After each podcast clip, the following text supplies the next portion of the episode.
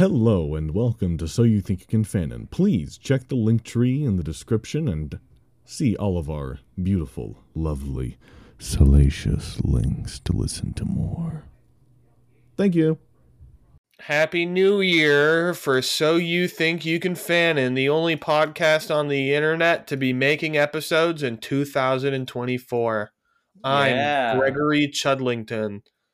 And here we have my co hosts, Equinox Doodles, Hello. Matt, Uh, Sergio, Hello. Kai. hi. But there's one more. Um, when, when, when did we agree on this? Introduce yourself, new host. Or should I say, me. person who's been on this podcast so many times that they're a host at this point? it's me, the guy who runs the show on the podcast I'm not a host on, Shaun Saxum. Except you oh. are a host on what? now. I think it's really funny that Vine we've boom had like effect? a consist. We have a consistent like trend of hey, let's have this person on as a guest, and then they show up long enough that we're just like, hey, do you just want to like be a host? Like Yeah, but Shaun is different. I, I Yeah, think Shaun is like Shaun. official. I think that Shaun is official because like it's different with Matt and Kai. Because like Because we're just friends. I've known Matt I since I was ten. Like, who's just my bro?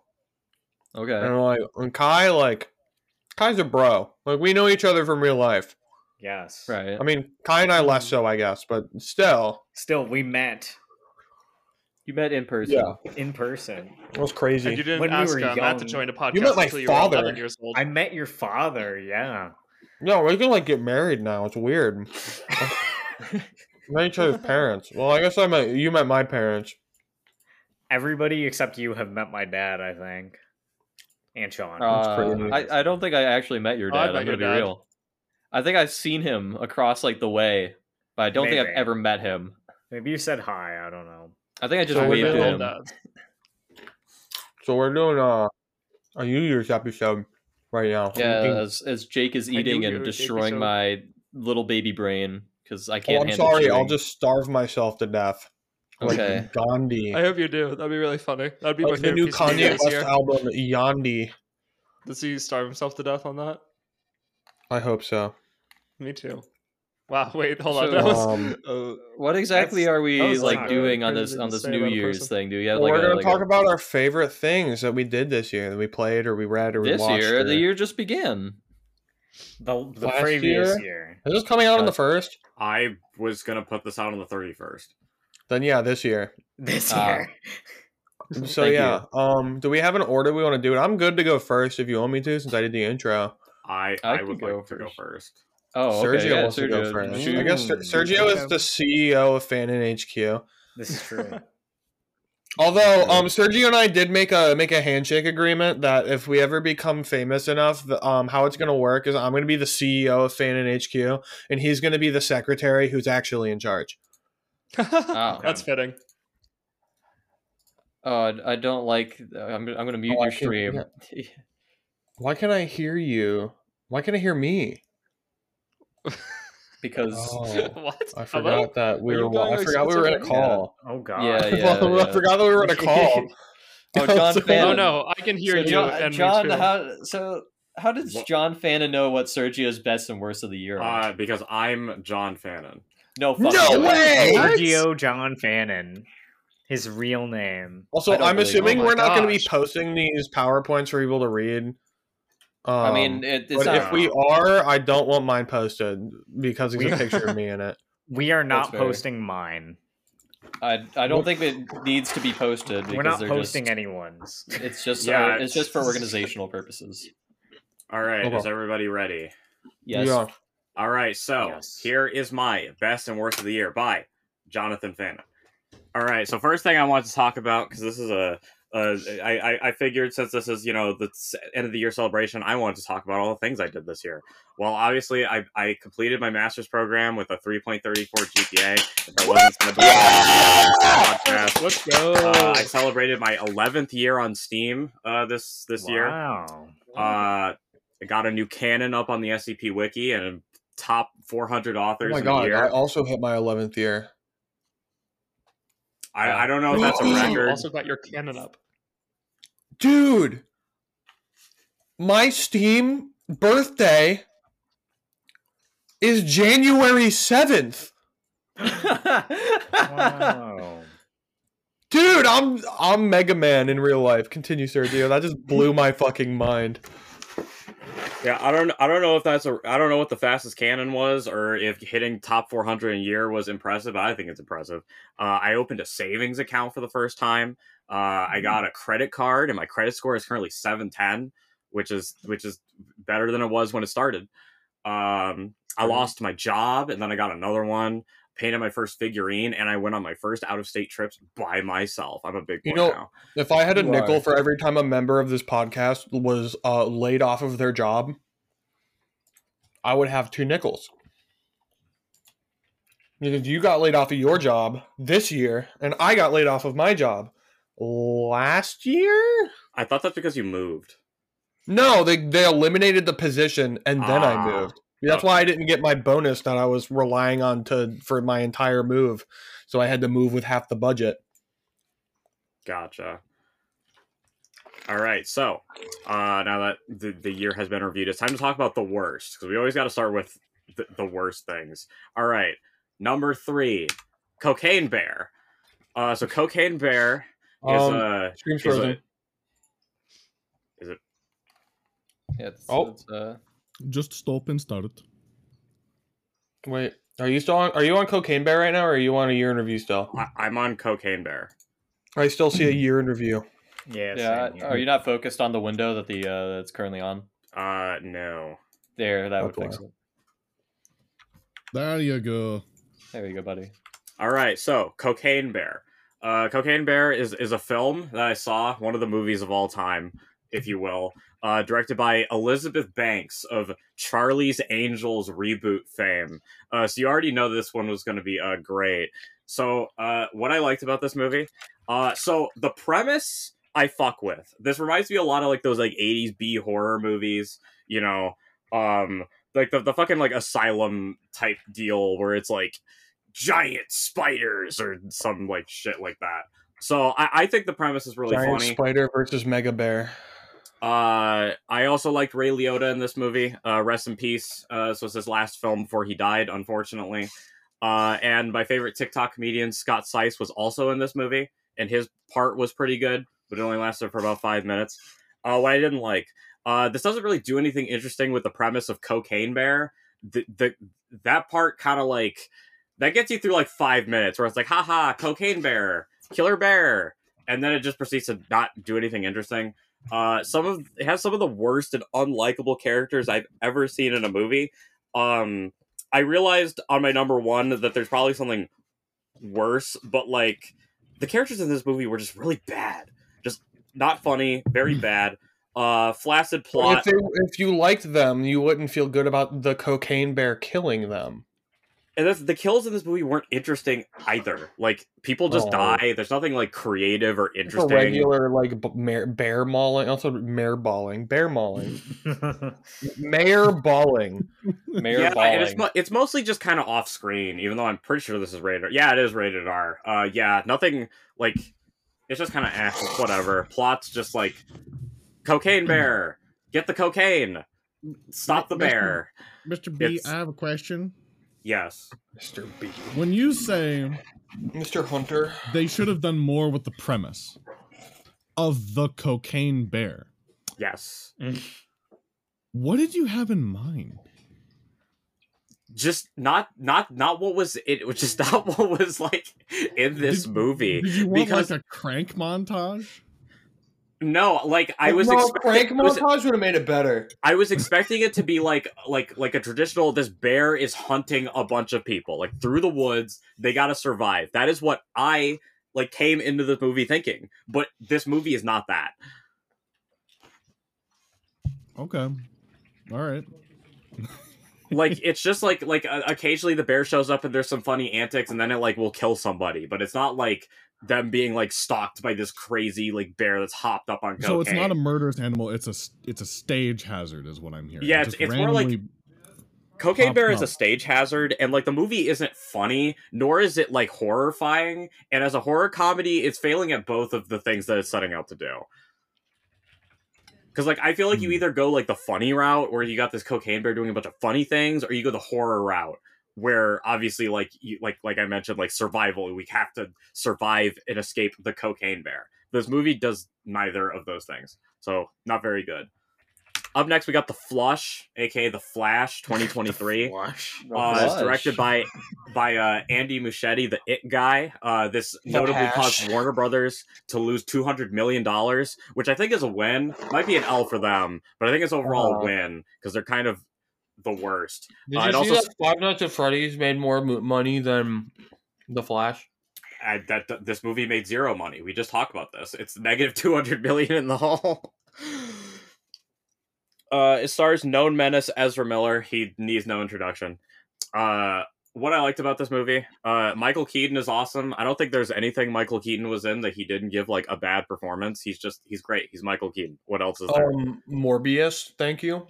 he uh, uh, uh, okay but he's like not he's in an end credit scene he's not like in the movie proper uh some powers i think in the movie were shown off a lot better than in the tv show because budget wise like i think all the scenes where the flash does a lot of phasing in this movie is pretty cool I Uh, think um this might be a bold thing to say. I'm sorry, but I disagree. I think the show does pretty much every power better in the early seasons, at least. i would say just like visually talking about visuals Yeah, I- but the I- way he runs in this movie makes me want to pass a kidney stone. Yeah, yeah, I know. That's why I said some, and I mostly just did phasing. What I don't like about this movie, uh, this is a Flash movie with no Flash villains in it. Uh, it has a lot of Superman villains in it. Um, but it doesn't have any Flash villains in it. Uh, the multiverse aspect of the movie, I feel like falls flat because none of it is like Flash related. Because like obviously he meets like Michael Keaton's Batman and like General Zod and like Supergirl, but like he d- like th- like there's there's nothing for Flash fans in this movie. Uh, this th- this movie like tries to bank hard on like Superman and like Batman nostalgia, but not like the Flash, like the the guy the movie is supposed to be about. And like the Flash TV show was really popular, so like Flash characters are in the like the public consciousness. You could have Captain Cold show up and people go, "Oh, I know who that is," but this movie doesn't do that. You're Uh, telling also, me you can't put Gorilla Grodd into a Flash movie? you could do that. Gorilla Cell, gorillas Like, are cool. You could even art like I feel like Gorilla Grodd is enough of a villain to like fight Superman. So having Supergirl fight Gorilla Grodd would be cool. Yeah, also missed opportunity because if you aren't familiar with the Flashpoint storyline, uh, when Barry fucks up the timeline trying to save his mom, uh, Bruce is the one that dies in the alley, and Thomas Wayne becomes a darker version of Batman. And Thomas Wayne was played by Jeffrey Dean Morgan in Batman v Superman, so we could have gotten Jeffrey Dean Morgan Batman, but no, Michael Keaton will put butts in the seat, so we didn't get that. Uh, all of these characters and plot lines were done better in the CW show. Um, there's no absolutely no comparison. Uh, for as bad as the CW show can get, it blows this movie out of the water in terms of characters. Uh, some of the worst CGI I've ever seen. Uh, some borderline offensive cameos with bringing people back to life through CGI, especially people like George Reeves who like uh, killed themselves because they were typecast as Superman. So of course the thing you do is is CGI someone to look like George Reeves at the end of the movie. Uh, confusing continuity errors. Uh, this movie implies both cuts of Justice League are canon because they reference things that happened in the Joss Whedon cut and the Snyder cut. Uh, also, as P- they they made the decision to go like, oh, the Flash is what's going to reboot us into the new DC universe, but that's just like objectively not true because like once Barry like sets everything like back to normal, uh, there's a new Bruce Wayne at the end of the movie, and it's George Clooney and everyone's like, "Oh, George Clooney is going to be the new Batman," and then James Gunn was like, "No, that, that that's not true. This movie is just like its own thing." Yeah, George Um, Clooney said he'd rather do copious amount of drugs than ever play Batman ever again. It, it, it- if if you want a lesson in what happens when you like studio interference and real life interference and reshooting this movie a bunch of t- times, like this movie confirm has like four different endings that were shot. Like the movie that you saw, like like the George Clooney ending was not in like the fan screenings they showed like a week or two before the movie. Question, Mr. B. Yes. Do you think Ezra Miller acting like a psychopath impacted the production of the film? Um, no, the because movie was shot so long ago that I don't think that was even happening. yeah, no, That- and they did they did really fucked up. Po- post Ezra Miller going on a rampage. He came back to do reshoots. So him him going on a, on a rampage didn't really have anything to do with you know this movie like failing. Uh, I just think that the DCEU was a is a mega tainted brand at this point, and the fact that this movie wasn't good just like hurt it a lot. Because obviously, Mhm. like if it had it been good, then like people would go see it and like, hey guys, DC put out a good movie, and you'd notice like a bump, but that didn't happen. The the bad brand put out a bad movie, and thus nobody went to go see it. Yeah, and then when fucking Blue Beetle came out, everyone was like, "Oh, they just released that dog ass movie, The Flash. I'm not going to go see Blue Beetle." And then Blue Beetle was good. Yeah, I still want to see that. I would have rather saw that than the Flash. Speaking of, wait, actually, no. This is a, this is another terrible Sergio segue. Winnie the Pooh, Blood and Honey. You saw Uh, this? Yes, I, Oh I did God. see this. Uh, yeah. So this was directed by some dude. I don't know if he has any movie credits. Uh, this uh, giving public domain a bad name. Uh, because I believe that Winnie the Pooh, Blood and Honey, and other weird horror public domain spin-offs are a psyop by Disney to make it seem like d- using these characters in the public domain is a uh, a bad idea. Uh, so th- I will give this movie this. This has the best profit margin I think I've ever seen on a movie. This thing was made for hundred thousand dollars and it made five point two million. So, Sergio, I do have a counter offer for the best profit margin on a movie ever made. Is What? it the Blair Witch Project? It's the Blair Witch Project. What, Did you was watch that? the? uh I did watch the Emperor video? Melon. Uh, it uh, was yeah, yeah. two hundred thousand dollar budget, and the movie made eighty three million. Damn. Well, yeah. Wow. I, I I wasn't aware of that. So so second best profit margin. Um, don't start throwing them out. But I will give them this: they managed to they marketed this movie pr- movie perfectly, and they made bank on it.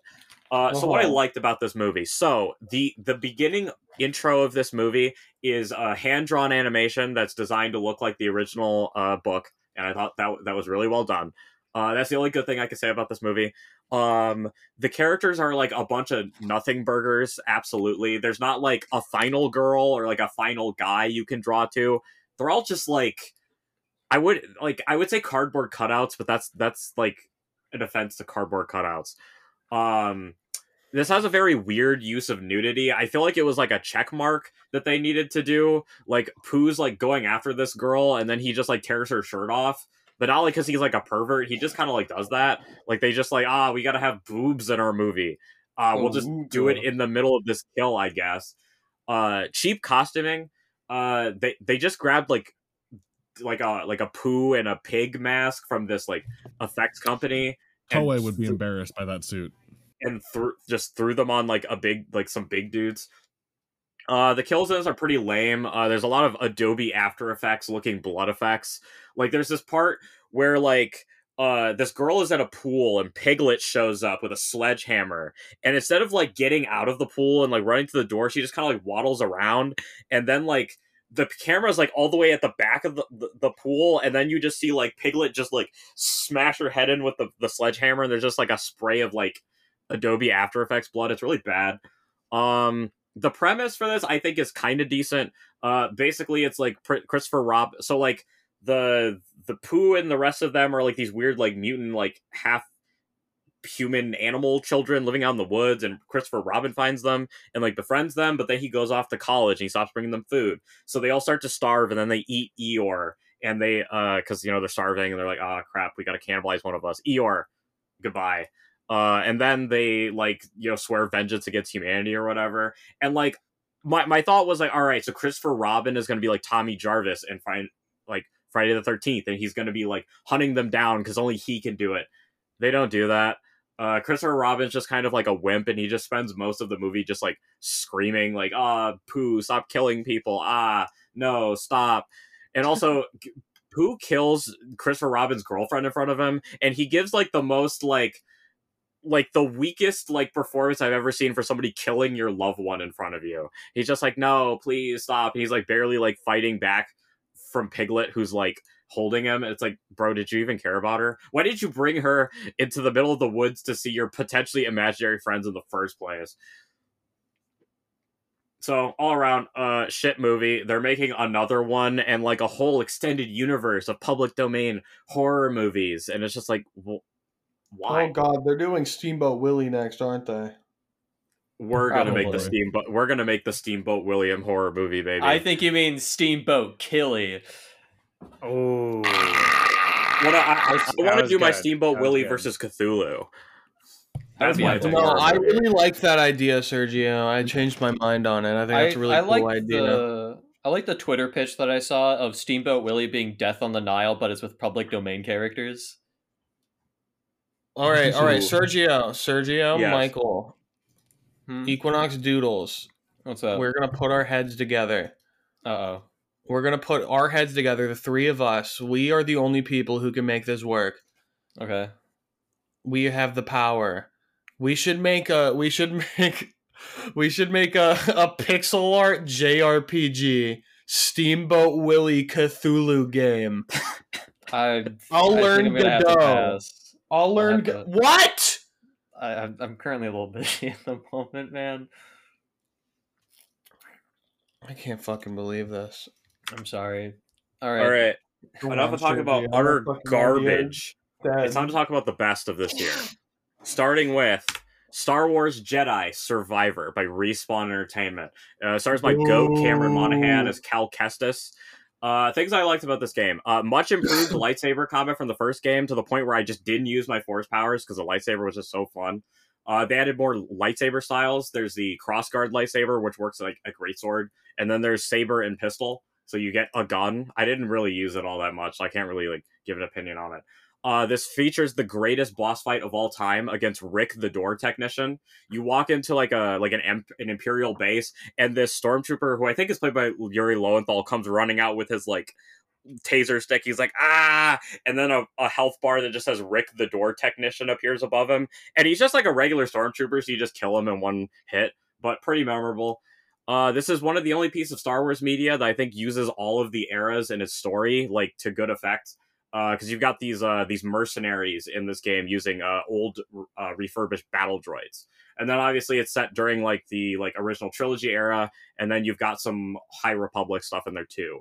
Which, if you aren't familiar with the High Republic, it's a new era that they created like 250 to 300 years before like the Republic, like Republic Golden Age before it like started to like taper off. Also, Coruscant is in this game. Disney Star Wars, remember that Coruscant exists? Hell yeah, I love Coruscant uh most in-depth lightsaber customization i've seen in a star wars game there are nine lightsaber colors 19 different set of, of lightsaber parts 24 different materials and 48 if you count that they have different reflection maps in the ray tracing mode uh lots and lots of work went into the lightsabers and i am grateful for that uh, what I didn't like, uh, it was very badly optimized on launch on PC, although not the worst I've seen. It was at least playable.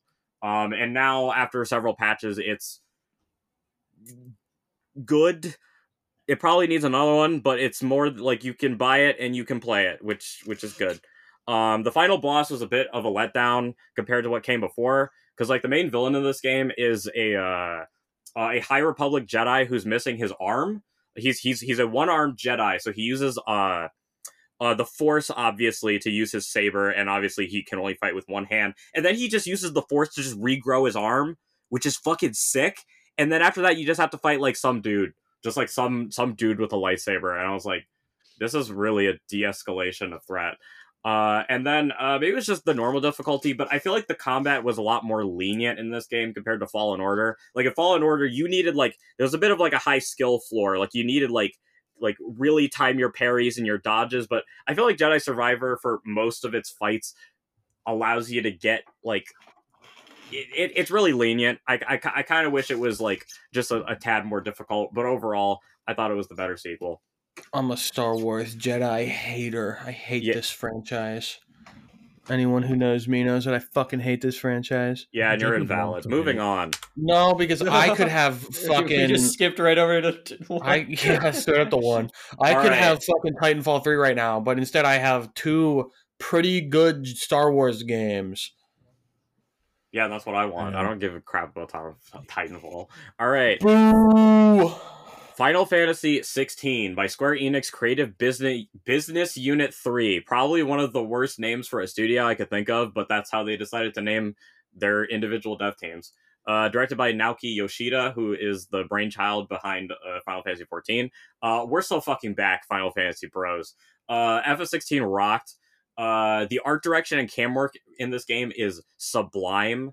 Sometimes you just have to sit back and just like like this is a game where I just like set the controller down and just like had to like watch, or I was just like so overwhelmed uh uh by like the visuals that like like there's a fight in this game where you have to fight uh Ifrit, who's like this big like Godzilla sized fire monster. He's on the right there in uh uh in the poster. And you're just little guy and it's like all right fight Ifrit. And I was just dancing around him going like uh, d- he's so large. What like I'm supposed to fight this thing? This is crazy uh, and also you get to play uh, as Ifrit to do what are essentially kaiju battles. Uh, and in other games, I feel like this would have just been like QTEs or just like really shallow. But like these fights have like actual mechanics, and I would have liked to see them used more as like a like a part of the gameplay rather than just like cool like boss like stuff. Uh, amazing acting across the- board from the main character Clive and this game's rendition of Sid.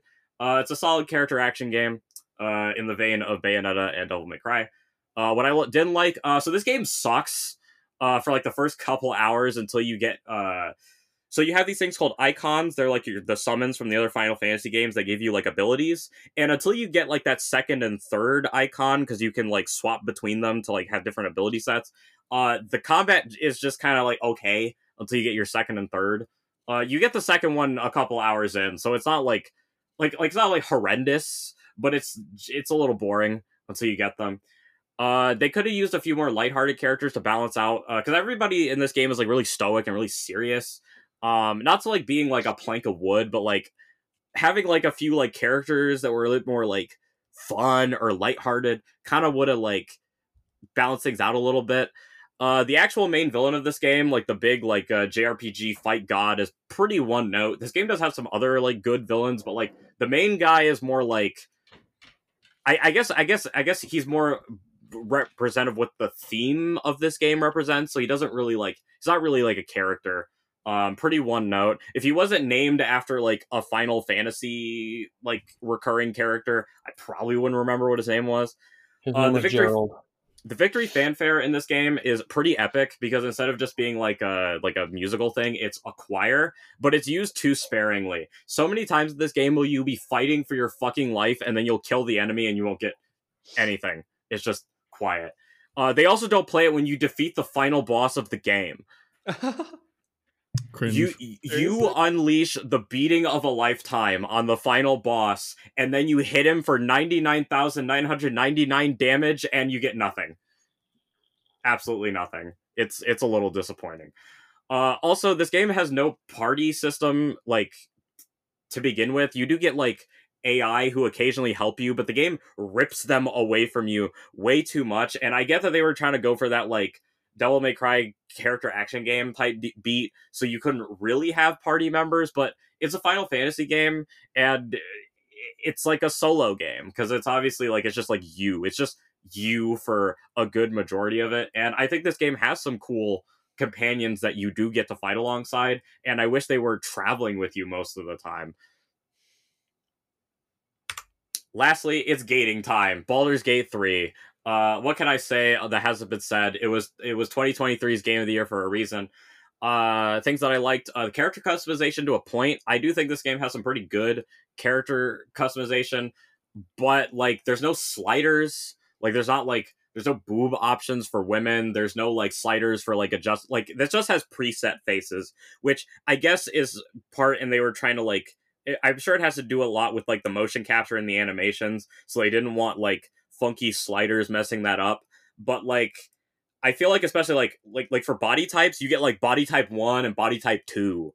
Maybe there's a a third one, but I think that's a little Uh, limited. It's also worth noting that this game, uh, Larian Studios also went ba- almost went bankrupt like a million times making this game. uh because this game was just like the biggest budget thing they'd ever made and they just didn't have funding for it which is why it, w- it came out in early access Yeah, and this isn't me like like like like like cracking the whip. Like get on it, underpaid animators. Give me some boob sliders. I'm just pointing out. Just, it's just- just absolutely point. it's absolutely a budget thing but it is a valid complaint yeah. in my uh, opinion However, this does have some some things that I think are uh like revolutionary character creator. Uh, that like the gen the gen the different general options. I know Sh- I know Shadow. I almost said Shadowpunk. Shadowrun also did that, but I feel like this is like like another step forward. Cyberpunk? Uh, Cyberpunk, yeah. I, I got I got double messed up. Uh, Vid- I've never seen a game with a vitiligo slider. I thought that was really cool. I put it on my character because I think uh, that the patterns created by vitiligo are really pretty and interesting. Uh, this th- I felt like this was an interesting or actually an excellent adaptation of D and D five e mechanics to a actual game. I haven't played Baldur's Gate one and two, uh, so you know this is me going into th- just playing three, and I've played a few other like tabletop inspired games, but I feel like they nailed it on the head where it actually makes you feel like you're playing the tabletop. Uh, I love the inclusion of, of, of a, a narrator who's consistently talking throughout the game uh, to simulate like a DM. Uh, the acting is amazing uh, throughout the, the whole game. Uh, we got people like Jason Isaacs and J.K. Simmons and uh, the lady who played Lady Dimitrescu as like the main three, uh, the three chuckle fucks as they dubbed them when we first started the game. Um, Orin, Gortash, and uh, Ketheric. Um, and also just the the voice actors in this game are pretty good. You know, non celebrity voice cast. This has some of the Yeah. most open-ended quest design I've seen. It reminds me a lot of like early Bioware games, like Knights of the Old Republic and uh, Dragon Age, that had like multiple ways of going through quests, and there wasn't just a binary like, like like like it wasn't just binary like you do this and like like one option, two option. You pick them, and then you get like the same kind of conclusion. Uh, to be fair it's probably because Baldur's Gate 1 and 2 is BioWare yeah that's that that yeah that's that yeah that's why yeah and i think they they nailed that early bioware game design Uh-huh. for when bioware was good at making rpgs uh, and hundreds of hours of content that i actually want to do there are so many games that have that, that have like hundreds of hours of content that like i just don't want to do uh, so it's very surprising when Baldur's Gate 3 goes and, and goes, Sergio, there is a quest in every single house, and that you will never see the, the light of day ever again if you play them. And I'm like, I'm in. I'm full in. Throw those dice down on the table. Let's go. Uh, things that I didn't like about this game. So, uh, my main complaint is that other games are not as good as Baldur's Gate 3. I think this is actually a systemic problem that games can't, that other games can't be as good as this game is, uh, and that there doesn't exist a Baldur's Gate 3 type equivalent for Shadowrun and many other tabletop systems. I would love a Shadowrun game that was like this. Or I like would kill somebody Fantasy. with a handgun for a Warhammer Fantasy equivalent of ball. It doesn't even have to have a f- tenth of the budget. As long as just a good Warhammer Fantasy roleplay game existed, I would be so happy. I know Uh, uh, Pathfinder has some good CRPGs. Yeah, and their devs just made um Warhammer 40k Rogue Trader. So shout out to Yeah. those two niches if you're into that. Yeah, I would like some for the non like I guess like I guess more niche like tabletop systems, not the ones that obviously have like big or big IPs and have a bunch of money thrown at them. Uh, I will Uh-huh. also point out my one of my favorite things in this game is that you can make a man's entire family kill themselves. Uh, Yeah. in Act Two, Ketheric Thorm's like whole like family are like bosses scattered throughout the land, and they all have an option where instead of fighting them, you could just make them kill themselves. You can't, however, tell him to kill himself. You have to fight him normally. But I like that that's just a thing that you can do. This game has a lot of like solutions that aren't just like fight them in a boss fight, and I really like that. Rad. And with that, that concludes uh, my best and worst of the year. Uh, I was gonna, I didn't know if we were doing honorary mentions, but I'll, I'll, I'll throw out Dead Space remake and Resident Evil Four as 2 Mhm. things that I played at the beginning of the year. But I, I honestly blank out. I honestly can only remember back to September. I don't know why the first eight months of this year are like a void in my mind. But yeah, I, I I'm just been- going off. They've Of, been gated off because of Baldur's Gate 3. Well, yeah, because it clearly everything before then wasn't as good. Uh, as Yeah, you know, Baldur's they Gate that three, call why it. You know they. You know why they call it Baldur's Gate three? It's because it's the third. It's the third act You don't get into the city until the third act. Can we beat that game next fucking year? All right. Who wants to go next? I'll go next. Who can get theirs done in less than 30 minutes? Because hers is was 35 I minutes. I will. did not mean to do that. I am I sorry. You're will. good. I'll go. I was I actually will definitely thinking. be shorter. I was actually okay, thinking. never mind. It's not this- me. No, uh, can, can I talk? I was thinking the way we do this is we go in since we're go since like we started with Sergio. Um, I think it would be poetic since we're celebrating us uh, the year of So You Think You Can Fanon and our, us having fun. We can go in order of who who of of host joining since also we have a new host joining. Ooh, that's a Um, Hmm. so we can go Sergio and then Kai, and then because Kai did the f- the first panel with Sergio, and then Michael and me, and then Matt, and then Shaun Saxon. Sounds Are we cool with that order? That's fine. Yeah, I'm fine with that. All right, then Bert, Okay. would you like to take it away? Yeah, sure. Um, let me remember how to share my screen. Let's see. It's under Bottom the voice left. connected. Yeah, it's a little monitor symbol with the arrow. Yeah, I got it. We want to do this one. Okay, can everyone see it? Yeah, make sure to mute the presentation. Okay. Mhm. That's that's Okay, on our end, not on your end. So I'm going to start off with the worst as well. Can everyone see that still? Yes. Yes. Yeah. Okay, cool. I'm not going to talk about the highlights of my life because no one needs to know them. Um, Fair enough. Okay, so I'm going to start off with the dishonorable mention. We've already talked about this one. It's Blood Meridian on, by Cormac. McCarthy. I hated it.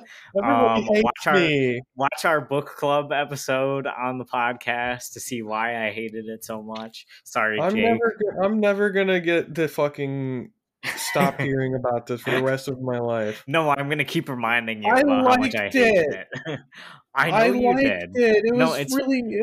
It's fine that you liked it and that I didn't like it. It just wasn't my cup of tea. That's all. Hey, it's not number three. It's just a dishonorable It- mention. yes, it is just a dishonorable mention. That is true. Nope. Mostly dishonorable, dishonorable, just because we've already talked about it. It made me think, and that's If it what if I it if it had about it. punctuation, would it have been better? It would go significantly up.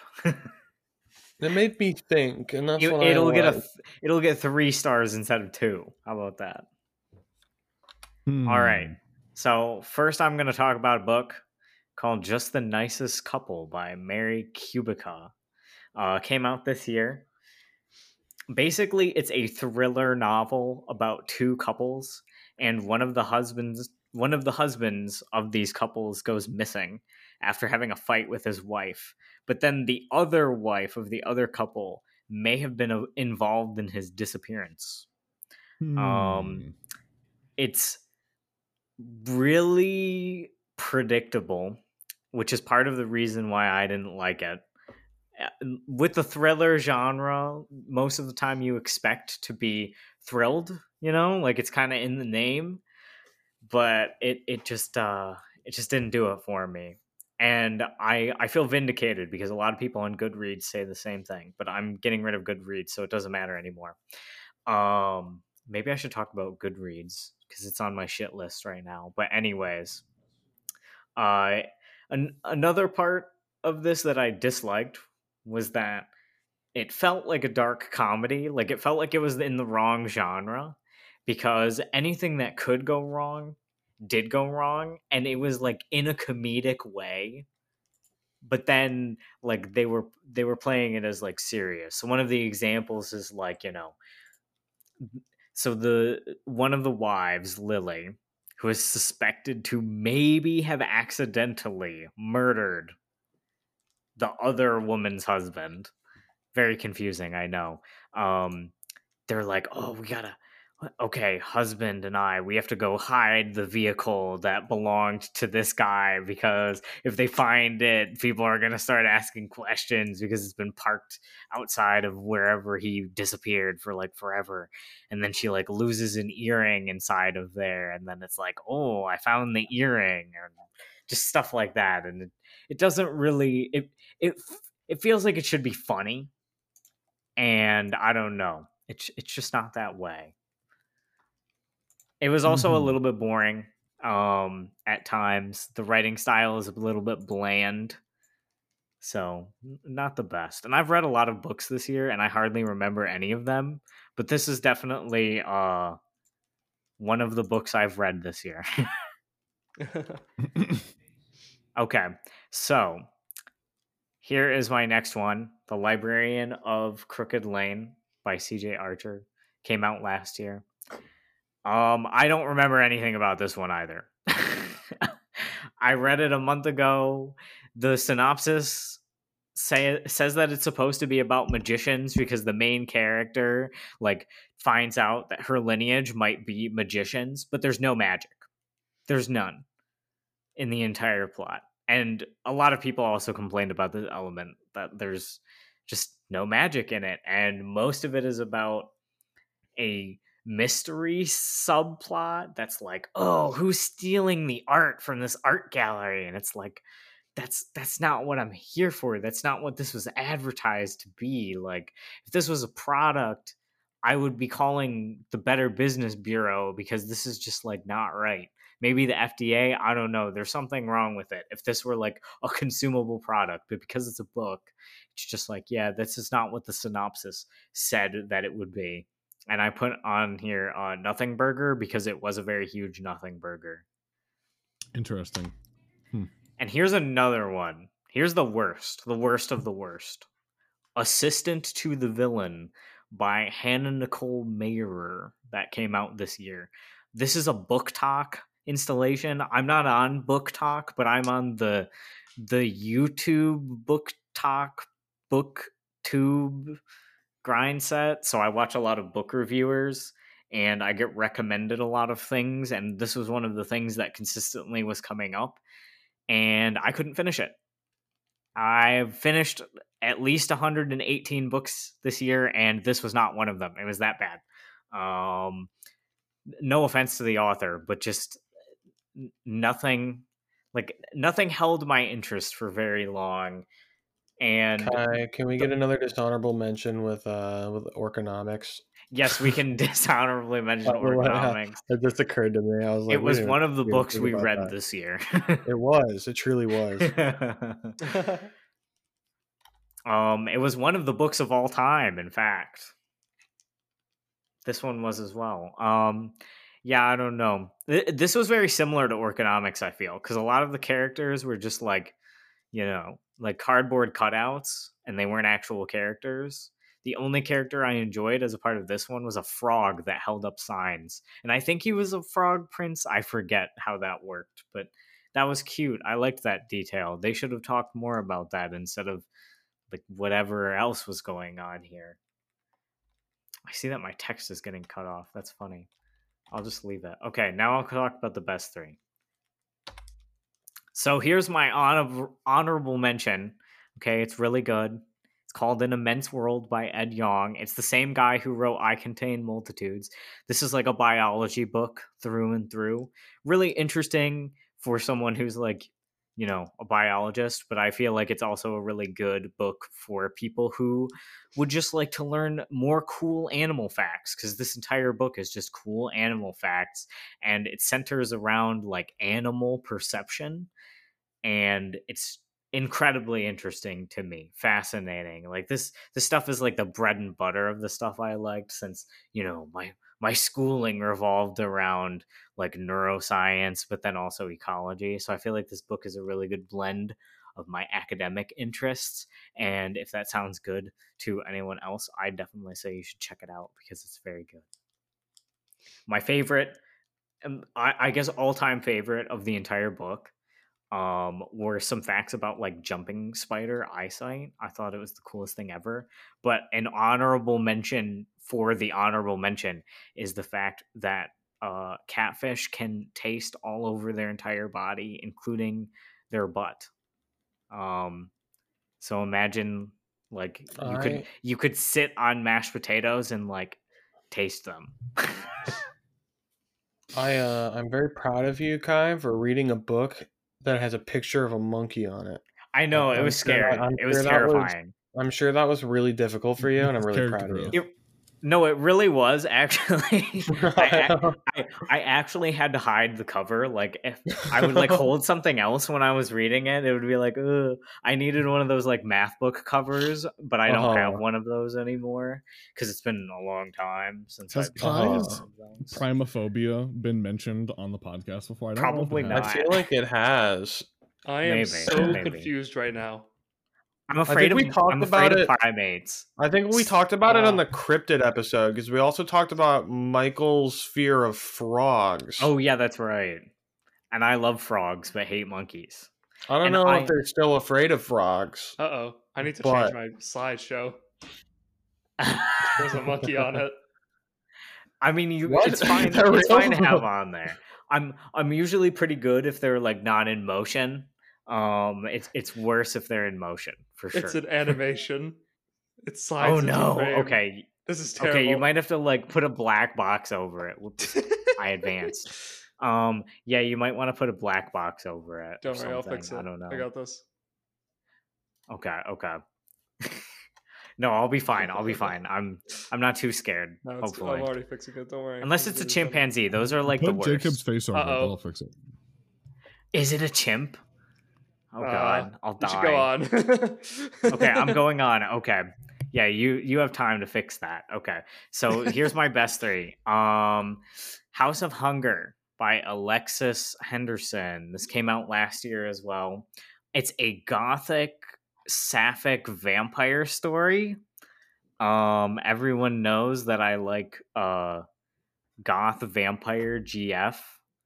Uh very fun stuff.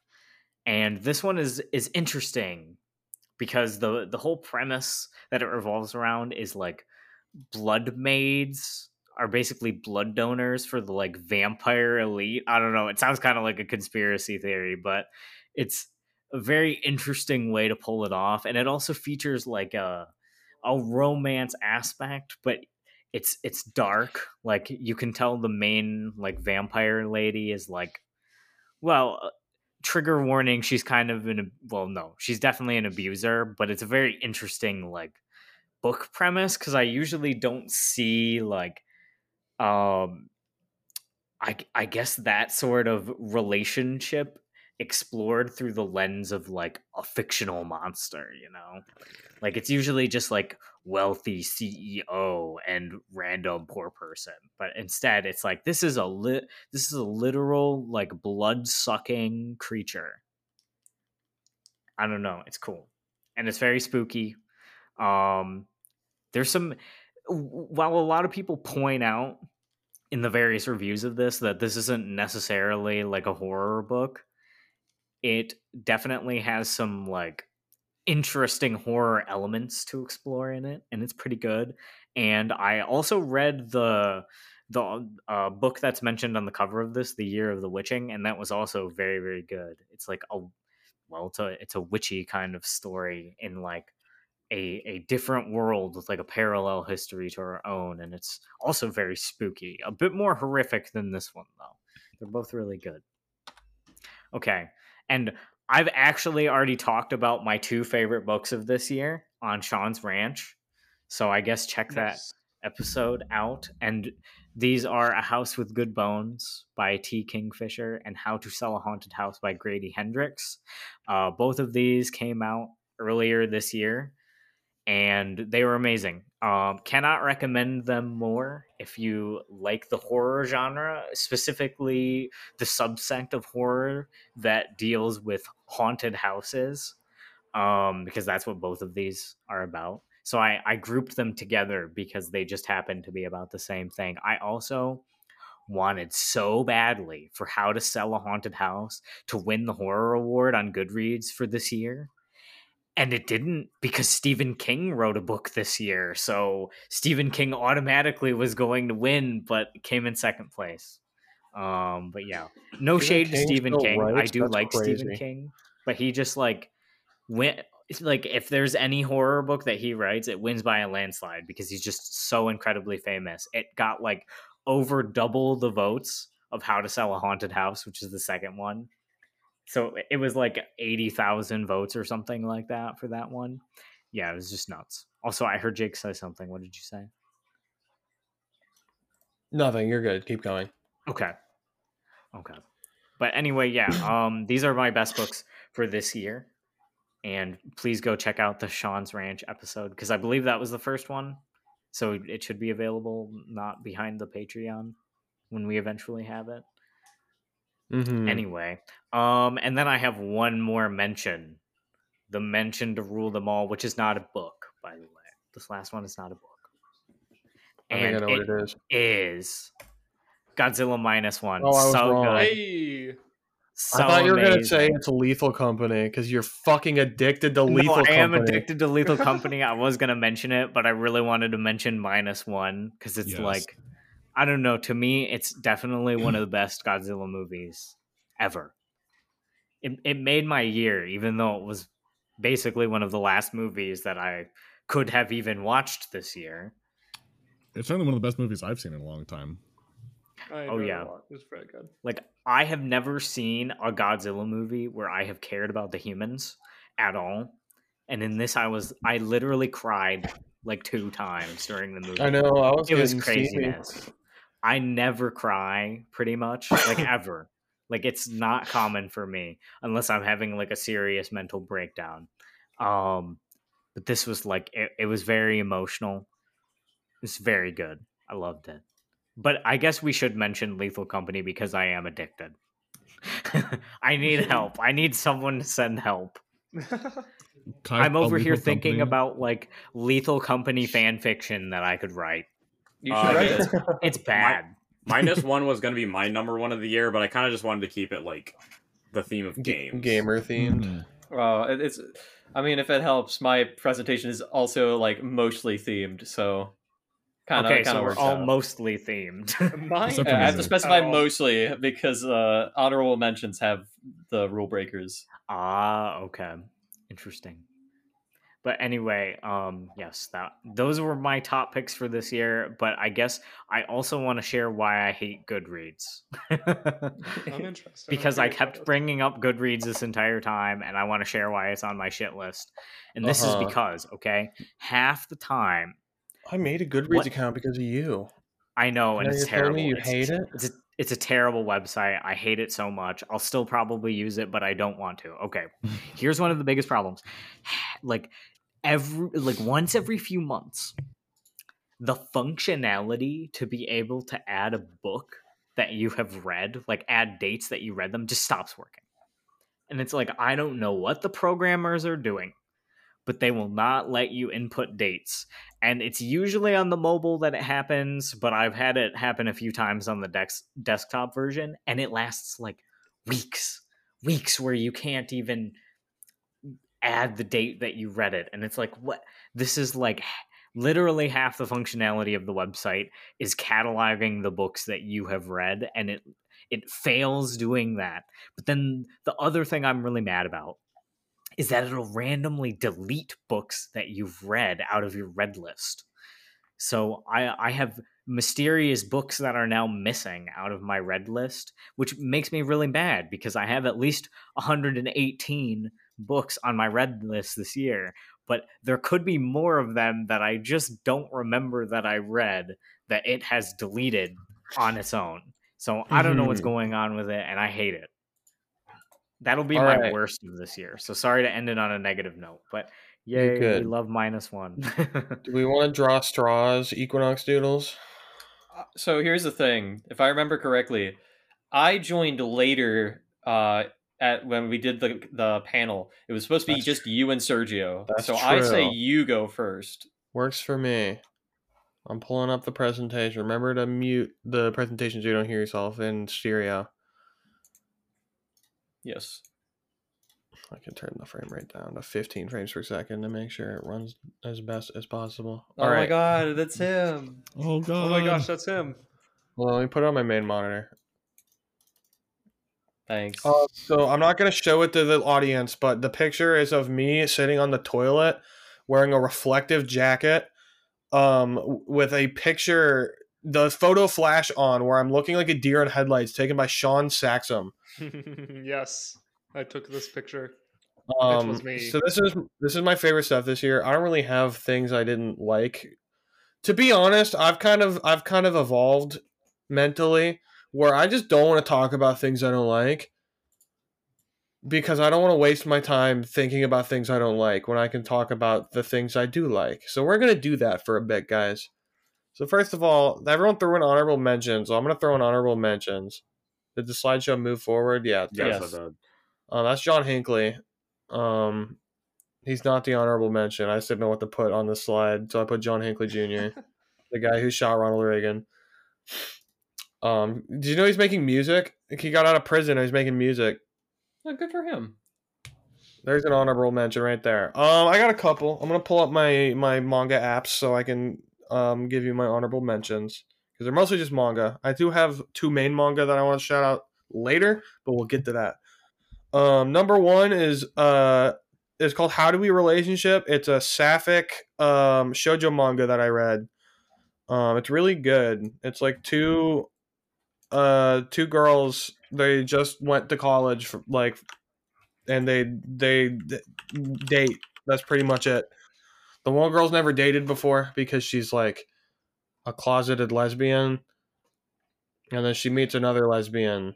I think my friend told me about this. I really like it. It's really good. It's very. It's got some like really sad and interesting elements to it. Um, let's see what else. Where what uh, what else do I have in my um in my queue to mention? Um, switch to Shonen Jump real quick. What all did I read? I wish Shonen Jump told me what I read. Wait, it did, didn't it? T- didn't it email me? Hold on, let me check my email. When I can't, I'm streaming. Fuck. Um, I want to give a shout out to the new Boruto manga for being really bad. Um, it's really funny to read though, so I'm giving it the shout out. Um, shout out Dragon Ball Z. I've been rewatching all of Dragon Ball with Phoenix.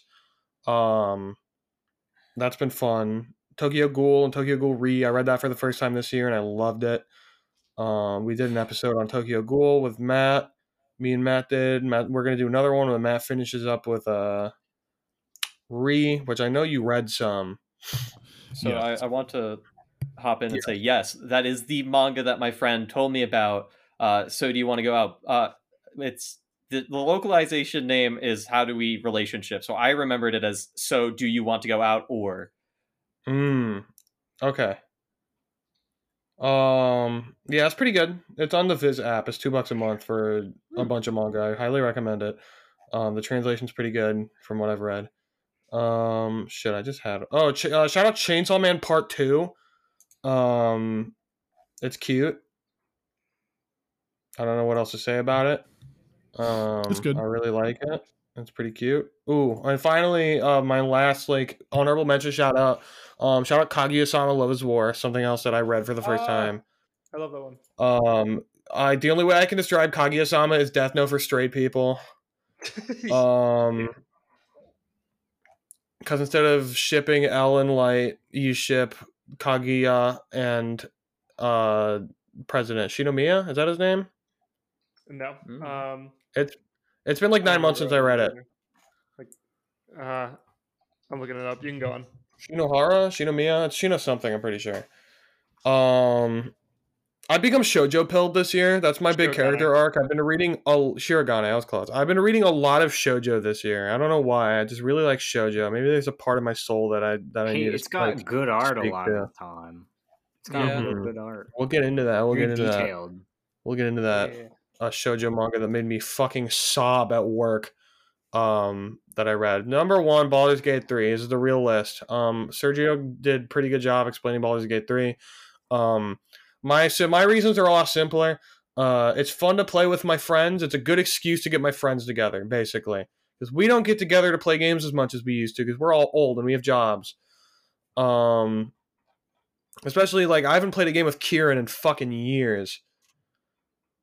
Um, so being able to play, sit, being able to sit down and play this game with Kieran is awesome, and I'm really loving it. I'm really happy that I get to do that. I know it's been five months since we started playing it or whatever. Didn't it come out in September? Yeah. Mhm. Um, I can't wait to finish it in June of 2024 when we finally finish Act Three and get as much of the content we can get done as possible, and then we can finally start um 40k Rogue Trader together. Um, yeah, uh, I also really love goth women. Um, and so shout out to Shadowheart.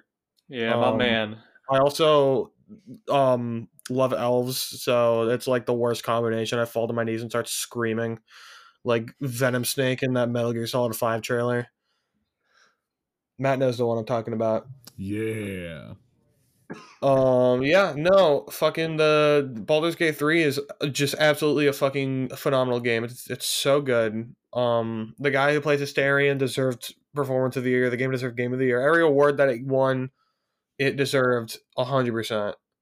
Um I'm sure that Alan Wake 2 also deserved them, but I haven't played that yet. That's going to be a next year game, even though I own it now. Um so it's not on the list. Fuck it. Fuck Alan Wake. Number two, Cyberpunk. I played Cyberpunk for the first time. Um, it's uh, it took three years, but the game is functional, and you know what? It's pretty good. Um, these are really the only two games that I've like like stuck in my head as games that I've enjoyed from this year, if that makes sense. Like I know Cyberpunk isn't from this year, but the first time I played it was this year, and also Phantom Liberty came out this year and revamped like half the game, so it counts.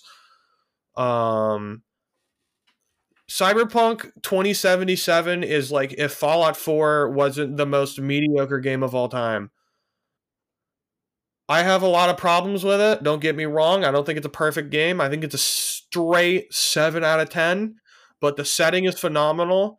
The lore building is great. Um, I love Keanu Reeves, not because he's a great actor. I think he's a decent actor at best, but he's so fucking charismatic that I don't care.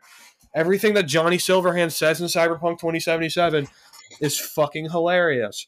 Furthermore, the story is great. I don't think the character individual character writing is perfect. I really don't like V. I don't like um I've gone on a rant off the podcast, but I guess I'll go on to it now just real quick and summarize. When I play a role playing game, I don't want to play as somebody else's character. I want to play as my character. I want to play as me. That's why I don't like Fallout 4 because when you play Fallout 4, you don't play as a Fallout protagonist. You play as the protagonist of Fallout 4, who is a guy named Nate or his wife. If you play as the the girl, you play as Nora. Um I don't like it. That's stupid. Cyberpunk does that as well. Only V is just the same character no matter what gender. Um which I think is pretty good but uh, it doesn't give you a lot of role playing options outside of like what V would say. It's not really your role playing so much as your role playing is V specifically. Um, Shaun, you can. It's whatever. It's whatever you want to do. This came. This game came out three years ago. Cool beans. Um, however, the fucking story of this game rocks. It's really good. It's a very, very good representation of the genre of cyberpunk as a whole because it's not really a happy story. It's a really depressing story, and there's no happy ending. Spoiler for this game. I'm not going to say the ending, but if you're expecting a happy ending out of Cyberpunk 2077, the best you get is like bittersweet to negative. And the same with Phantom Liberty. Phantom Liberty, I'm going to tag onto this because it did come out this year. Phantom Liberty fucking rocked from beginning to end. It was super good. Idris Elba, uh, all right, he did pretty good. I like Keanu Chungus better because he's Keanu Chungus. Um, but the the story of Phantom Liberty is fucking awesome from beginning to end. It's like a spy thriller in cyberpunk, and it's dope as fuck. Um, overall, I recommend the shit out of this game if you like schlocky shooters with a little bit of RPG elements. Not to mention, like I, I also want to point out because I think they made this game for hundred million dollars, And we you know we were talking about budgets lately, and I think Cyberpunk 2077 is one of the best games I've ever seen in my whole life. And it was made like a third of the budget for of Spider-Man 2, which is Mhm. a, a decent looking game, but damn, it One doesn't thing- look anything like this. One thing you may be surprised to see is that me, as the biggest Spider-Man shill on the podcast, did not put Spider-Man Two on this uh th- this list because I only have two of each category that I picked, which two video games, two manga, and two other things. I don't remember. It's been a while. Um, I made this like 40 minutes ago. I can't remember what I put on it. It's gonna be a surprise for me too. Um, so Spider-Man Two uh, is way more fun than the first game, but the story is really mid. Um, Spider-Man One made me cry. Spider-Man Miles Morales made me cry. Spider-Man Two, I beat the game and I was like, "That's pretty good."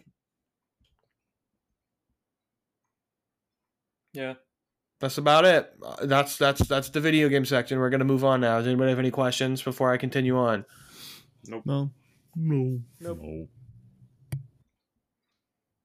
All right, number three. You know I'm putting Godzilla minus one on this list because I saw it with the boys and it's recency bias. But holy shit, this movie was fucking awesome. I don't know what's going on in Hollywood that's making all these movies spend that cost so much money because this was better than every fucking movie I've seen, including Across the Spider Verse. I love Across the Spider Verse, but This holy a- fuck.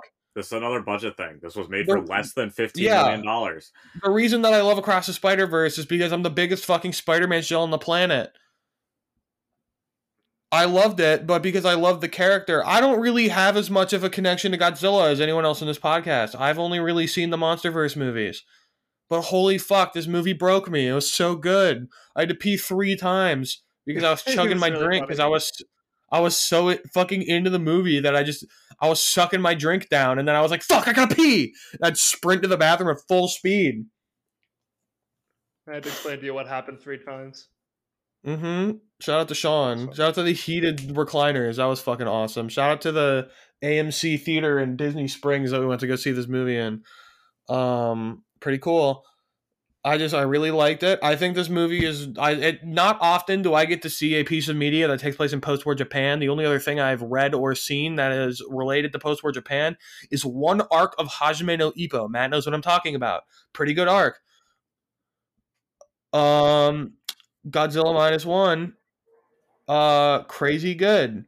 It was amazing. Um, the way that they defeat Godzilla is probably one of the most creative things I've ever seen in any movie.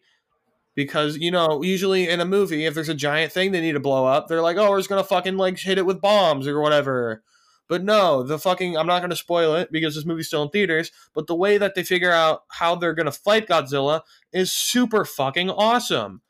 I've never seen a movie even consider that for anything. And that includes me- movies that would have that as a possibility normally.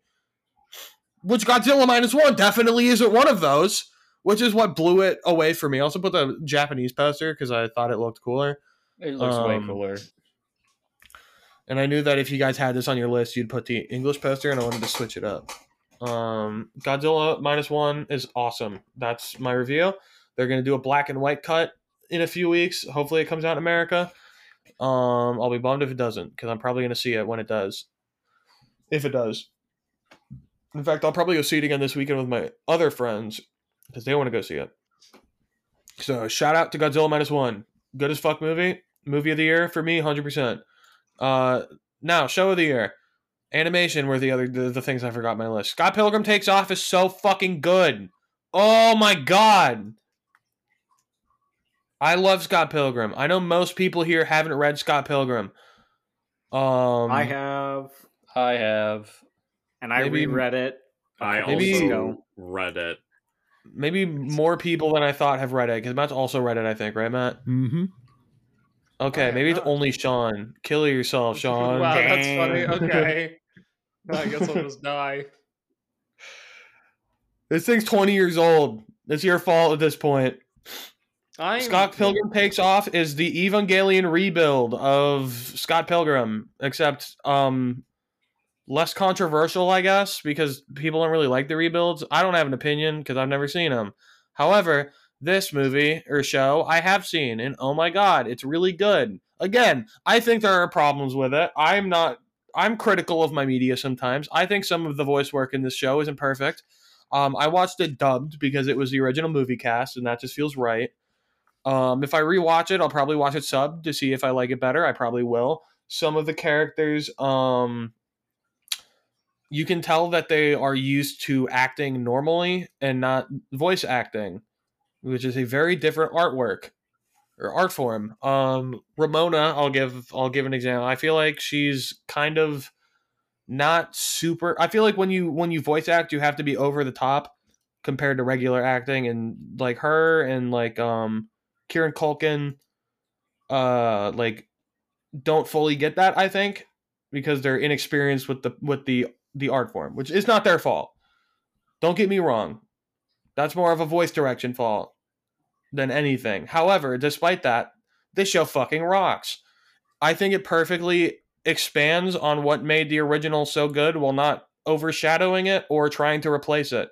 It is a perfect accompaniment to the original comics as well as the movie because it kind of is uh goes on for both if that makes sense. It's it's kind of it's for everybody. Like people who enjoyed the movie and not the manga manga comic whatever you want to call it.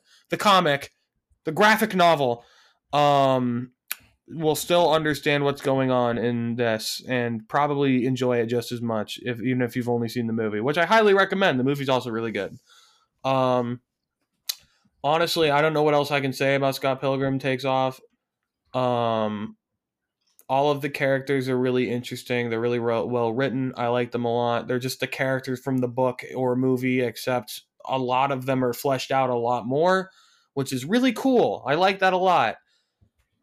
Ironically, a lot of the characters who are fleshed out a lot, you don't really get a lot of focus on. But I think that's okay because if you want focus on them, just go read the thing that they were focused on in.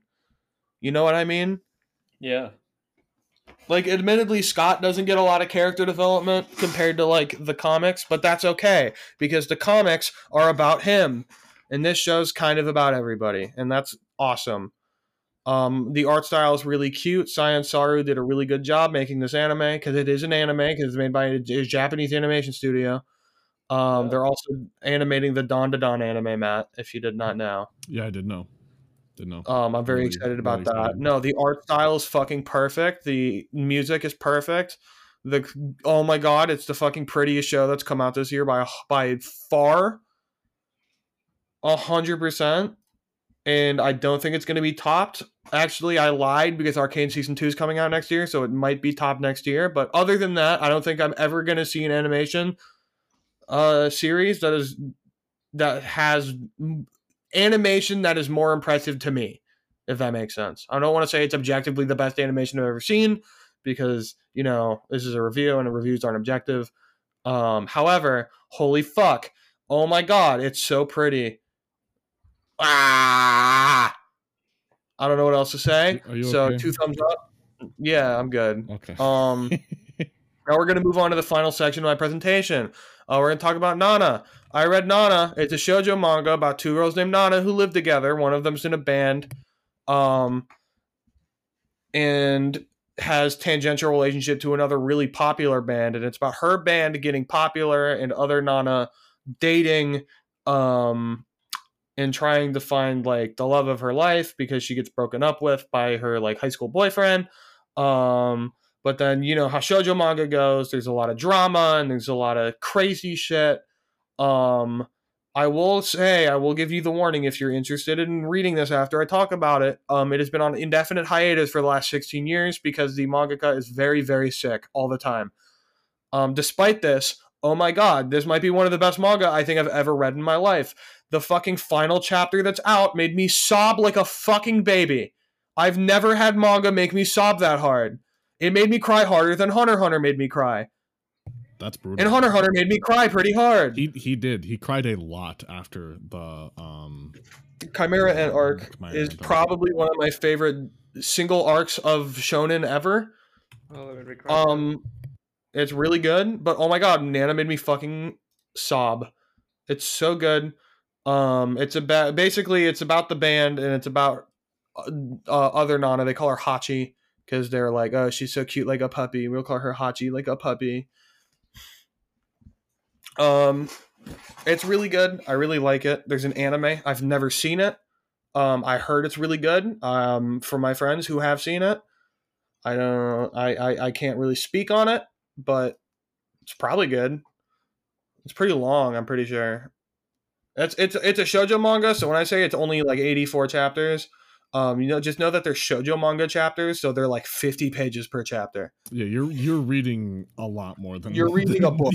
you're, you're getting in for something deep. That's how I was with Rosario Vampire. I was like, oh, Rosario, Rosario Vampire is only like 80 chapters. It'll be fine because I didn't know that shojo manga are really fucking long. So I was like, oh my god, every chapter is 60 pages. Holy shit. I can't believe I read all of Rosario Vampire. That was crazy. That Shit was, was- mid. That was a Shit was mid as fuck. That was a lot. But I for was mid- dedicated to the I was manga. dedicated to the grind The art Nana- looks great. of Rosario Vampire or of Nana. Well, both. I've seen both. Dude, there was there was a lot of I think now that I know what Nana is, I think I think just like dog brain recognize it. But there was a lot of Nana stuff at the fucking convention that we went to, Interesting. which I was really surprised about. Um, there was a lot of like t- like shirts and merch, like handmade merch too. It's kind of dope. See, I wanna, I wanna read it, but I also don't want to deal with the hiatus. You wanna what you wanna I read feel Nana? like I feel Yeah. like the it's a decent place to to stop. Okay, okay. um it's just it's so good some stuff some stuff isn't resolved obviously that's just what happened Yeah. with on hiatus allegedly the mangaka's thinking about resuming it sometime soon she said in an interview this year but we'll see Oh wow. Um, okay. But oh Damn. oh my god i love I Nana. hope so so. good i highly recommend it it's Then so I would good. definitely read it if if the mangaka picked it up again. I there would. I, I I cannot even begin to gush about how fucking well written it is. The fuck there the, there's the one scene that broke me is so fucking soul crushing. I was like, "Oh my god." Like it was just brutal. I just felt I felt horrible. I was at work sobbing at my desk. I felt terrible. It was it was so it's so good. I I it it was like the biggest manga uh, released of the year 2000 like 5 or something and I see why cuz holy shit it's so good. I so highly recommend it. Um especially if you like punk cuz like Hell Na- yeah. Nana's band is like a like a punk grunge like Japanese rock band. Hell and it yeah. talks a lot about the aesthetics of that. Also like the dark side of the industry of like, like the music industry and like and stuff like that. It's really good. I highly recommend it. There's a there's a nana and her boyfriend is a very much like uh sid vicious and whatever sid vicious's girlfriend name his name was. I don't remember her name but like their relationship is like the main in- influence on the writing of those characters in nana and it's very very very riveting um and I highly recommend it. It's really good. And now, finally, on my list, the last thing on my list, I'm going to talk about Dungeon Meshi or Delicious in Dungeon as it is now localized because we're getting an anime. Um, I love the fantasy genre. As you may know, I love Warhammer Fantasy. I love fantasy just in general. Um, Dun- Dungeon Meshi, I'm going to call it Dungeon Meshi because that's the name I know it by, um, is fucking just a really just solid fantasy manga on its own. Like uh, like western fantasy influenced japanese manga. Like it's very much like d&d inspired. The final chapter was delayed by a month fun fact because the fucking mangaka was too busy playing Baldur's Gate 3 um shout out. Um basically it's like imagine a, it's the mixture of a fantasy manga mixed with a cooking show. Where every chapter because they're in a dungeon they have to get to the dun- the bottom of the dungeon to save the main guy's sister. Um but they have no supplies. They ran out of money because they were going down to kill a dragon and they failed and they spent all their money on supplies for the raid. Um and they couldn't get the resurrection spell to like get his sister because she got eaten by a dragon um that you know the, the one that they're fighting obviously and so the entire um manga is about them getting back to the dragon, but also they have no food, so they're also hunting and cooking their own dinner now. And the main character is like re- uh, like a freak. He's like obsessed with monsters. He thinks they're the coolest thing ever. And he's like, they're like, why do you think they're so cool? And he, is it because you're just really interested in monsters and they're like etymology? And he's like, I just really want to eat them. I want to know what they taste like. I bet they taste delicious. And uh, like the the whole manga is about his party just being like, "Oh, it's fucking freaky, you freak." And then they meet the they meet a dwarf who's also like, "Yeah, I love cooking monsters." It's goaded. It's yummy. Um, and so he joins them to help them because he wants to eat every monster in the dungeon to see what they taste like. Um, and so they use his shield. If you look in the picture that I have up here, that's his shield that he converted into a wok. And they make like hot pot every night. Um, or like sushi, or whatever they want to make for the day. They just like cook it up. And so the anime is gonna have like what's that one cooking show? You know what I'm talking about? The one cooking anime? Food War.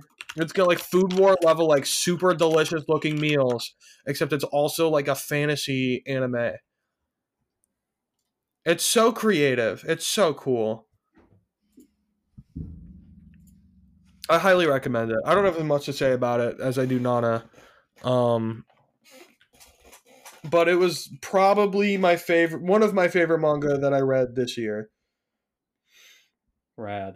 Awesome. Um, I'm looking forward to the anime. Mm. Yeah, it comes out on the 4th. So that's like 9 days from now, right?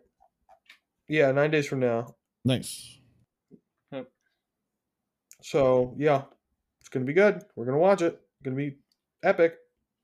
Cool. Based. And I think that's the end that's the end of my presentation. Rad. I felt like I talked really fast, but I hope you guys understood what I was saying. Yeah, it's good. Seemed fine to Yeah. me. Yeah. All right. Well, since we're in for the long haul, because we're well getting closer and closer to two hours here, uh, we might as well just keep it going. We're in for a long haul. It's a, it's a final video of the year. Might as well. Mm-hmm. So this is my Yeah. best and worst of 2023. The stuff that I Okay, consumed this year that was and wasn't peak. So first thing, you know, just a quick year in review because it's cute. Uh, I started practicing 3D animation, trained by professionals. I'm mostly paid for by myself, which I'm very proud of. Uh, the only thing that is being paid for is like just the down payment, which is from my dad. I love him very much. Uh, next up is obviously I took art as a career full time. I've been having a great time doing it. I feel happy. I'm a lot happier. Uh, I am hired to work on a video game with more to come next year, hopefully. Fingers crossed. And uh, I opened up my own merch store, which has been doing uh, better than I was expecting, and I'm glad that people are buying stuff from it. I forgot So- to do my year in review. My bad. Too bad. Can I It's do it real quick? Can I TLDR real quick? Sure, buddy. I didn't do a lot this year, admittedly. I just kind of worked. But you know what I did do? I hung out with my best friends. Yeah. And I'm very happy that I got to. Epic. And that's my year in review. Cool. So, dishonorable mention. I should state real quick that the honorable mentions and the dishonorable mentions don't mean that they're like super top tier or they're super bad because this year I was pretty good about watching stuff that I thought I would enjoy and stuff that I knew I wasn't going to enjoy, I just stayed away from. So, if, you know, something that's on here is most likely just because like it wasn't as bad and it's just kind of like, yeah, it wasn't like my cup of tea or it was like just mid or I just haven't finished it or I haven't caught up and I'll get into the more details as we get there. So Kamen Rider Geats is not as good as people say it is. I don't know what's going on with to, uh, Toku tubers. I don't know what's up with them. I don't know what they're smoking. I wish You I understand my wish pain. I wish I understood it because like Geats on its own has like everything that Wizard has. It it is like bar for bar a Wizard clone to me. Like action is super cool, the suits are super cool. The only difference is that in like compared to Wizard, there are some like really interesting and endearing characters that you can like get attached to. One problem, the main character is fucking mid. The ending is a historic Kamen Rider like continuation from the series that I have seen that it just it doesn't end well and I'm not a big fan of how it ended. I understand why it ended the way it did, but I'm not a big fan of it. And like I enjoyed my time with it, and I'm only putting on a dishonorable mention because like I don't think it's like the top tier that people think it is. I don't even think it's like good. I think it's just kind of like meh. Like I'll watch it, but like I'm not going out of my way to rewatch it anytime soon. So yeah, that's where Geats is. And that's the only dishonorable mention. But I do want to give some honorary mentions, some loving, uh, some loving mentions to the things that I really liked that just weren't up to snuff for this, like for this list. So Fiona and Cake. Oh my god, they made Adventure Time like for a more mature audience, and they didn't like lose touch with what made Adventure Time Adventure Time. Like there's blood, there's swear words, but like it doesn't feel wrong. Like it just sort of feels like a natural evolution. Like it surprised me the first time when I saw blood. I was like, oh shit. And I was like, oh right, we're on like you know we're on Max or HBO Max as people now should call it. But like, it's so good. Simon is a fucking delight, and it's weird that like the weakest element of the show to me was Fiona and Cake because everything around them was significantly more interesting and enjoyable. Like obviously Simon is super cool. We love Simon Petrikov. Tom Kenny fucking knocked it out of the park as he does usually. Uh, the whole I'm just glad we got a good on-screen uh, gay romance between two men on a show, like on an animated show with Marshall Lee and uh, Gary, not Princess, like not Prince Bubblegum, Gary, the human versions. Like I was eating that up, and I wish there was more of that. So I'm I, am i am just glad I got like a show that was good that I really enjoyed that continued a franchise that was near and dear to my childhood. Next up, the One Piece. Sorry, uh, One Piece. I haven't caught up with it. I'm still in Romance Dawn. If that even tells you how far I am into One Piece. Oh damn! But I've I've started it. I've thoroughly enjoyed One Piece thus far. I'm going to continue enjoying One Piece.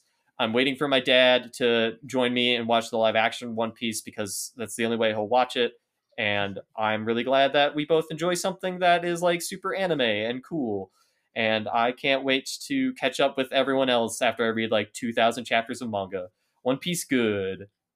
Hell Next yeah. up, Blue Eye Samurai. I haven't finished the show, but holy shit, who would have thought that getting the writer for Logan to write a samurai anime would be so fucking good? It is so good. Highly recommend. It's getting a second season good lord, please go fucking watch it. All right, let's get into the worsts. As I said, this year I've been pretty good about like not watching stuff I wouldn't enjoy. So these like worsts are not like for the most part. We'll get to the like the worst of the worst, but like for the most part, they're just kind of like mid or just weren't super enjoyable for me. So number three was Elemental, and it says what it like what my thoughts are in the name. Elemental. You know, it's Ha. it's a fine animation movie. It's no Ratatouille. It's no Incredibles. It's just kind of meh. It's weird seeing Pixar do like a super safe movie after the amazing films that we've gotten thus far that have been like, you know, maybe not like the toppest tier, like Soul, like Soul in its of is so weird because it's a Pixar movie that's so deep, but it's like it's trying to tackle something so vague. Whereas Elemental is just what if water and fire came together? Like it's eh, I'm not big on it. I see the appeal. It's just like it felt like it was just like a normal family movie that had some like really like the the deepest message that it had was nothing that I could relate to because it was about uh, families migrating or immigrating to other places and feeling left out and forming their own communities. Like I couldn't connect to that because I'm a white boy. So, you know, but the message was clear and people certainly resonated with it. It just wasn't super good for me. Best number three Indie animation's fucking slapping, dude. Lackadaisy is so fucking good. Like I know Jake, you said that there is like no animation in your eyes that like visually could beat Scott Pilgrim takes off. If Lackadaisy is able to get off the ground from their pilot and it keeps the like the art style that they had, good fucking lord, this this series would be eye candy. It is 1920s America during the uh, prohibition and it's got gangs and mafia and cats. So like if you're into warriors, cool beans. You got you got something that will hook you in. You like history? Well, there you go. You got something to hook you in. And the best part about this is that it's not just an animated pilot. I'm going to talk mainly about the animated pilot because that's what I consumed. Uh, but it's just like it's really good. But you can read the rest of the story. It's a web comic out there, same name, Lackadaisy. Super good, super beautiful art. Just oh my god, indie animation this year has been phenomenal. There has been some really big bangers, and it's been popping off here and there. Uh, I want to shout out mainly, um, what was it, Monkey Wrench by Zurich, uh, which is like a comedy sci-fi thing, and it's just it's it's nice to see question. indie animation pop off. Yes, Did you watch Amazing Digital Circus? I watched it. I don't think it's as good as people claim it to be. I think it's a little messy, but like Same. I can see the appeal. I, I, I can see the appeal.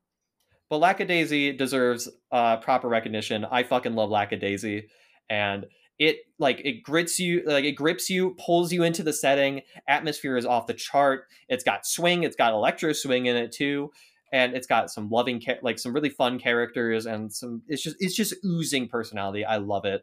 Please go give Lackadaisy a watch, and if you're into reading comics, go read the webcomic because it's also really good from what I hear. So moving on, number two worst. Now this is going to be kind of this is probably going to kill me on Twitter, but Helluva Boss is my number two worst. I want to state that Helluva Boss is sort of what I personally envision a animated series in Hell to sort of be like the perfect fit for it. But Helluva Boss's biggest failings to me is I mean, not only on like comedy writing, because we know we've seen the jokes all over Twitter of what the comedy of VivziePop is. But like the comedy writing's not like super strong. It's mostly like swear words and dick jokes, which isn't really my cup of tea. Uh, there's a lot of just like there's a lot of really cool concepts in Helluva Boss, and there's some really interesting character stuff that I just wish wasn't a different show because the whole concept of Stolas and Blitz's relationship is really, really interesting. But it's in a show that isn't able to support that as its like main sort of crux because it's so focused on telling dick jokes and stuff. And the weirdest part is that like the best characters in the show, outside of like Stolas, are guest characters. Like we have the person that played Beetlejuice on the Broadway show come in to play Fizzaroli, and he does a bang up job. I like him. I like his love partner. Alex I uh, I love Alex a- Brightman. he's so good. I love Alex Brightman. Uh, Asmodeus is is a fun one. Like there's a lot of really interesting concepts here, but they just aren't able to fully be developed because the show is unable to be more than dick jokes and swear words. Uh, I also don't really like the color palette. I I think this has been said enough online that I the color palette of Helluva Boss and Hazbin is just really really saturated and monoc like uh, monochrome or not monochrome monotone. I guess not that either, but like you know what I mean. Like it's it's one color, it's one hue, and a lot of that sort of translates also to Helluva Boss and eh, yeah, I I think that for the series getting as big as it is, I'm glad people are able to enjoy it for like what it is, but I I can't bring myself to find this series to be worthy of the amount of praise that it gets when stuff like Monkey Wrench and Lackadaisy are significantly behind compared to it. But that is my personal opinion. I will say I will be checking out Hazbin Hotel purely out of morbid curiosity and to support indie animation, but I probably won't like it either, even though it is a musical. So, number two best, I think it it's it's Nimona. Fucking, I don't know how Disney dropped the bar on this fucking movie. You had a gem in your hand, like a, a, a finely crafted diamond, but the moment you're like, "Oh, there's LGBT characters here," nah, fuck that. I, I can't. We can't do that to the global demographic. really just fucking dropped like every ball they picked up this year in Oh. general. We will get to Disney. Trust me. Number one worst, you will clearly tell was made with passion. So, Nimona, beautiful animation, beautiful stylization, fun characters, snappy writing. It's just like everything just works so well in Nimona. It's got great representation. It just everything about it is good. It is so good, and it is the final movie from Blue Sky, the studio that brought us uh, Ice Age, Ice Age Two, Ice Age Three, Ice Age Four, Ice Age Five. You know, that studio. So, and for this to be their send off and they were able to complete it, it it blows my mind. This is a fantastic movie. It's on Netflix. Please, please, please go watch it. It is so fucking good. And it it's not my movie of the year, but it is one of the greatest animations of this year. It's it's it's amazing. The only gripe that I have is that I wish that they did more world building with the fantasy world that they have here because it's sort of like this weird hybrid of like like cyberpunk fantasy where it's like it's not it's more leaning into the fantasy elements but it's got cyberpunk dystopian stuff in there too so it's it's it's interesting but it's a good movie i love it to pieces Yeah, I do think the fantasy punk genre is like that it explores was really interesting. i just wish there was more to it Yeah. Now, for the worst of 2023, the biggest ball drop that Disney has ever done is Wish. Oof. Oh my god. Oof. How do you drop the ball on your 100th year anniversary this hard? Like, when I think of Disney animation, I am a Disney baby. That is what I grew up on. That is like, this is my bread and butter. I love Disney Renaissance movies. I like some of the modern Disney movies. Hell, I like some of like the weird ones that like don't fit into those like two really well known elements. Like, I still need to watch Treasure Planet because I know I'm gonna fucking love that movie.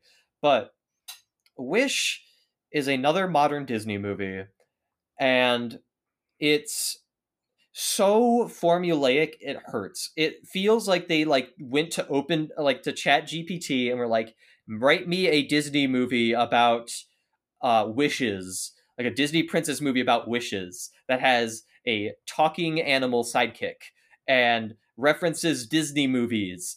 And this is what we got.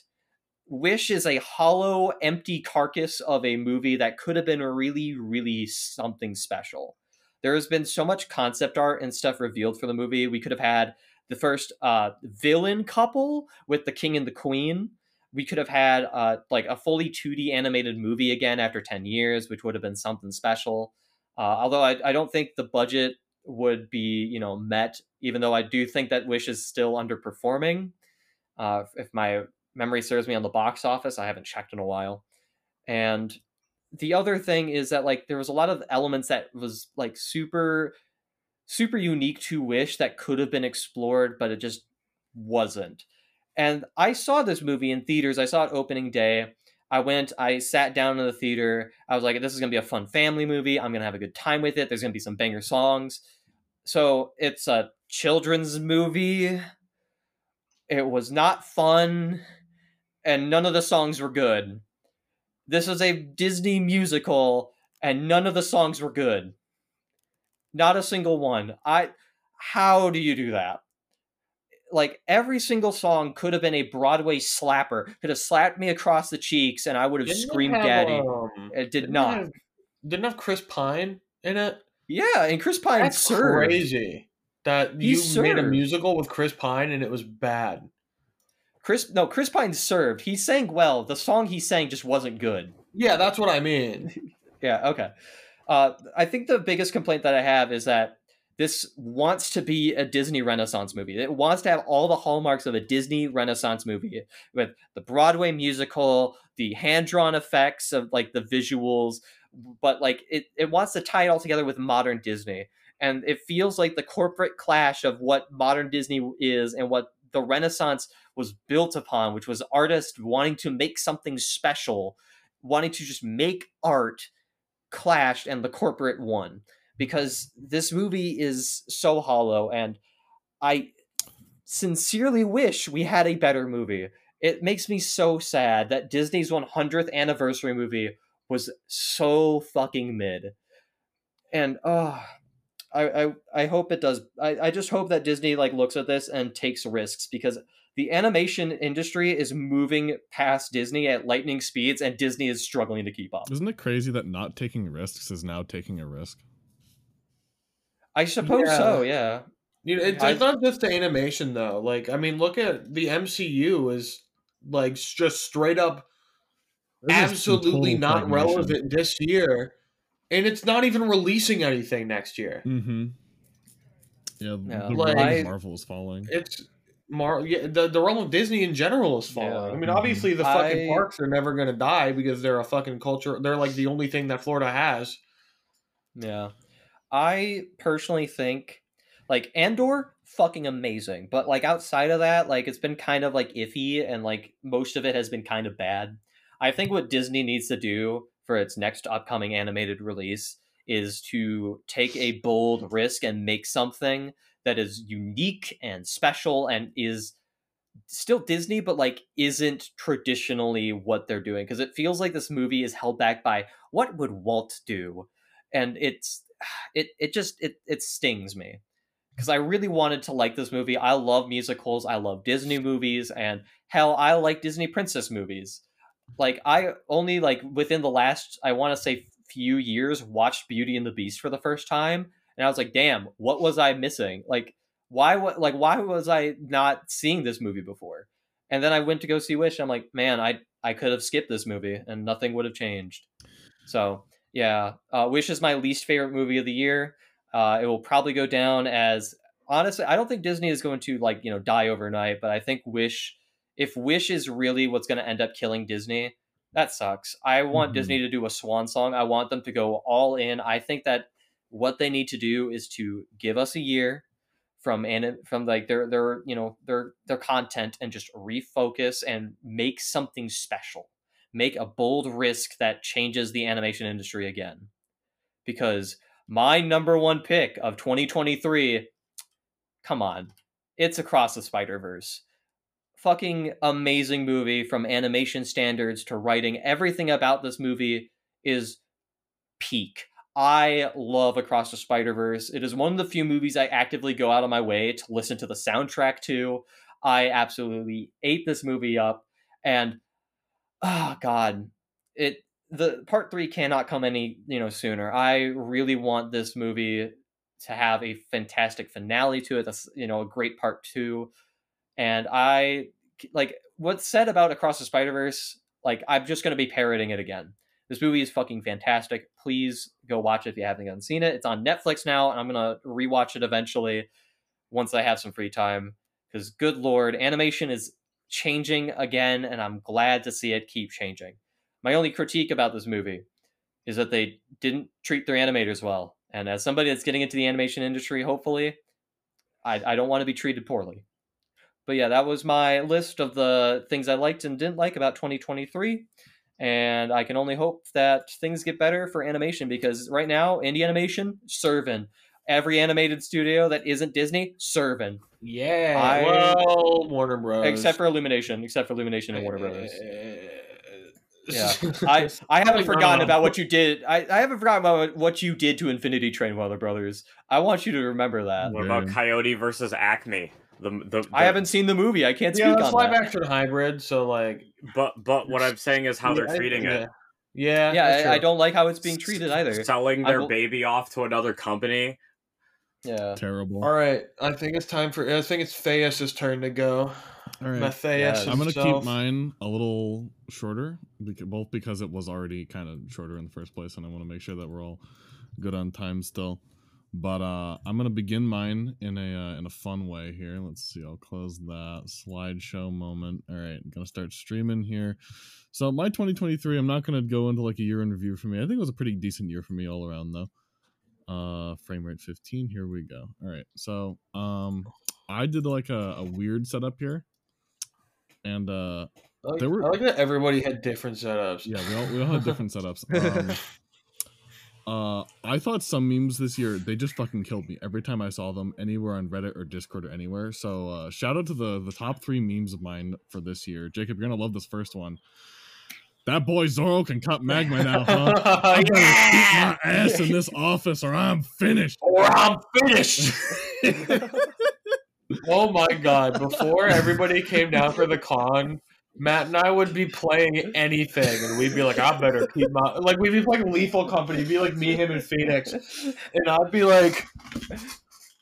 Damn, those boys, the Giants, can eat crewmate toll. I better keep my ass in this ship or I'm finished. Damn. And then Matt and I would crack up, and Phoenix would be like, Shut the fuck up. Shut the fuck up, please.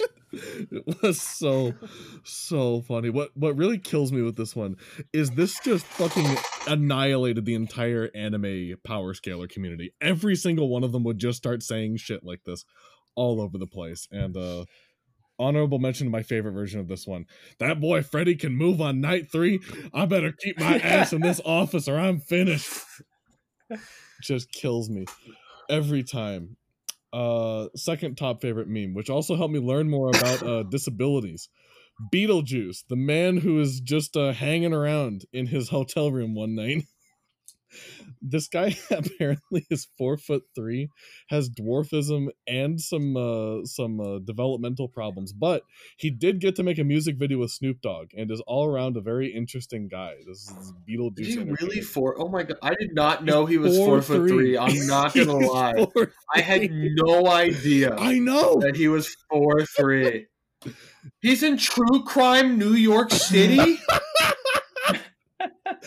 he's a this man appears in your nightmares. he's a I'm amazed that he's never being. been sued by the name Beetlejuice. Yeah, I know it's it's craziness. It's absolute craziness. This guy. I just I, every time that he shows up, I just crack up. The most plastic meme of the year, the most versatile, and then So, uh, you know, just hanging out. re- as of recently, um, the Russian military just fucking can't do anything correctly. Nick was telling me about this stuff earlier today that they um they apparently can't run their radio and electronic countermeasures at the same time. And the Ukrainians found that out and they just bombed them when they were on the radio because that's when they didn't have ECM. Internal M- internal ECM go. I'm listening to That's- video killed the radio star. you know, you know when in like Silent Hill, when you have to like choose between your your weapon or your flashlight. No, I was. It's literally lethal. They just- can't. They can't hold the, the shovel and the, fl- and the. They just blew. They they just sent twenty enemies at you when you have to use the flashlight. That's what they just did. It's so funny, but um, those three all just killed me this year. Uh, the worst stuff of this year. Uh, only serious thing on this list: combatants will be dispatched. Worst fucking anime I've seen, maybe ever. This is like proto Konosuba. it. It's proto Konosuba by the same author as Konosuba, except it feels like it was written by somebody who's never interacted with another human in his life. Imagine if fucking Kazuma from Konosuba never gets his comeuppance and like always gets to do weird creepy shit. That's this show. It's horrible. It just makes you feel awkward and uncomfortable and it's not funny. Go watch Konosuba. Amazing. What? I said amazing. It is amazing. And then I coughed. Okay. Uh, this show is just a fuck. This show is the cough of anime. Uh, thanks to Kai, modern day debate and flat Earth. This one's for you. Kai. This is Yeah. you. This is on this list purely because of that human being. I The cloud say sex backwards. The cloud says- The cloud do. says sex Koalas are backwards. CGI. well, it's CGI. yeah. Ah. uh, on the right here, uh, the audience can't see it, but um, just imagine the most incomprehensible globe map of the Earth that says weird shit like, "Look, how about the have it's an AI generated flat Earth meme, and I uh, I think it speaks more to me than any flat Earth meme I've seen made by humans. Ib Us. I like- I'm a- I, I like I like hard tofu in the yeah. I really like. I really like he squirk. I'm not gonna lie. Muriel I- Earth. Uh, I'm a I big love fan that of Ying Yak. is just it has a question mark at the end. Yeah. Yeah. Us. Asking the I also real have to give it a, a special shout out for doing an amazing render of South America and then the lost city of Atlantis to the west of Yeah, it. no, it's great. I love it. It's so wonderful. There's also that uh The- part of it. Yeah, what about the eighth what about the Dude, that's a Pacific Rim Yeah. in the Atlantic. yeah, that's my uh, no, that's my Minecraft bridge. Oh yeah. Anyways, Great African bypass. uh, let's see. Uh, architects, fucking architects killed me this year. Oh my god, they were so fucking annoying at work. Top moment of architects you, this year. do you only work? Do you only work with architectural engineers, or do you work with both? Uh, I'm an architectural engineer. The key being engineer Yes. in that title. Architectural. Do you work with regular architects? Uh, yeah, yeah, yeah, yeah. I don't, I don't design anything architecturally. The architect part of my title is just supposed to tell you that I only work within a building. That's that's what I do. I'm an HVAC engineer, basically. Um, actual architects are they're demons. They're just I don't know how to describe it to you. they're just they just come out of the fucking. They like woodwork. style over substance, right? Uh, yeah. There's a bajillion memes. So, okay. about the they're difference neither between an style or architect. substance. They're just torturing Matt. Yeah, so they, they they're always your best and worst companions on any job ever. Shout out to Nicole, who is I think the best architect I've worked with so far. and um even she, despite the fact that she managed a huge project and managed to keep everything in line and was keeping the structural engineer from fucking up some foundation and uh um, retaining walls, the post deliverable additional instructions for construction had to include an extra $200,000 firewall because she just forgot to do it. So that was fun. That was interesting. Powerful. Um, aside from architects, uh, best stuff. Good anime this year. I, I watched some really good anime. Uh, Bocchi the Rock. Thank you, Jacob, for bringing this. I'm so Yeah. glad. Uh, I should have. You know what? I'm adding in special shout outs. Bocchi the Rock. I fucking love Bocchi the I Rock. love It is Bocchi the so so much. so funny. It's- we love the Rock in this house. I love The Rock in this house. I just it kills every part of that show is one of the funniest things I've ever seen. On my favorite part is that the the gif of the girl, the pink haired girl, screaming like a fucking AI bot on the ground. That's not edited. The audio is not edited. The voice actors can just actually do that scream. And every one of her friends called her a liar for saying that. And she just did it live on stream one day and they died laughing. And I also died laughing. Uh Ranking of Kings. Holy shit. This show is amazing. This is a Michael show, I think. Michael, you would really like this show if you haven't watched it yet. Yeah. It's um it's got a great art style. It is I will say very dark at times and it gets pretty intense. It's sort of like a, a Brothers Grimm fairy tale with a little prince boy who just wants to have a happy life and every single person in the world doesn't want him to have a happy life. But there's also some uh, optimistic coming of age stuff where you realize people uh, are maybe a little better than you think they were at times, but also you see the darkness in some people's hearts when you get older. Um, also, a tale of good friendship. This little little Kage guy here on the right, best friend of the year, best friend of the year right there. Has anybody actually seen this? I don't think anybody has. I, I've heard of it. I've You've- never you've seen it Probably though. heard of it. Um, and finally, Heavenly Delusion, which I reverse gaslit, gaslit myself and thought I came up with it on my own. And I told Jacob, "Hey, you should go read this." And then Jacob said, "Matt, I recommend this to you eight months ago." Yeah, this is true. It is very true. Um, wacky as shit sci-fi anime and manga that um doesn't handle some topics super well that are very like interpersonally serious, but it's so lovable and so charming. I just can't hold it against it. It's also got really interesting sci-fi plot stuff that I haven't seen in a lot of other things. Uh, there's these things called man eaters that are monsters that eat people, and there's two plots an A and a B plot with a boy and a girl who are traveling across the country of Japan trying to find where the boy is supposed to belong. And the B plot is a bunch of kids in like a super futuristic high school and they've got like weird powers and abilities that nobody can explain. Uh, let's see, did I have anything else? Nope. Nope. That was it for me. Quick and short year there. Yippee! Yippee! Yippee! All right, now let's take it home, Mr. Saxington. It's time to take it home with Mr. Saxington. Hold on. I made my presentation during the first presentation. Uh, and uh, yeah, Sorry, I, I sir. wasn't gonna do service for so long. Everyone had the else time. did, so I did as well, uh, and I made it very quickly. Uh, and how do I do that? How do I? Also, how do can I share just say screen? that- Uh, how do I share? My screen? Bottom left, share, click share your screen, go to applications, and I knew that. I know that. Uh, knew make sure that you have Uh, no tabs open on on your browser that you I don't want want us to. see. Dude, don't I wanna almost see a went. Oh, I have one set of open and closed the Zencastr. Also, I just have to I say literally out was loud, right over the X button. I um, went, wait. Shaun is Okay. bullying me in the fucking Discord call with his fucking status being changed like three times over the recording, and now it just says Greg Chudley is a bitch ass motherfucker. I don't know Can what you you're believe that about. I don't see house, it. this guy in my That's so funny. fucking house? I don't see it. okay, so here's my year. Shaun's Uh, presentation, but not I want to start. Can you see my presentation? Yes, Yeah. yes, I can. Okay, I like how it's just Uh, white. Thanks. it's just like me. Um, I wanted to start Change by talking the, about something a little. dark mode.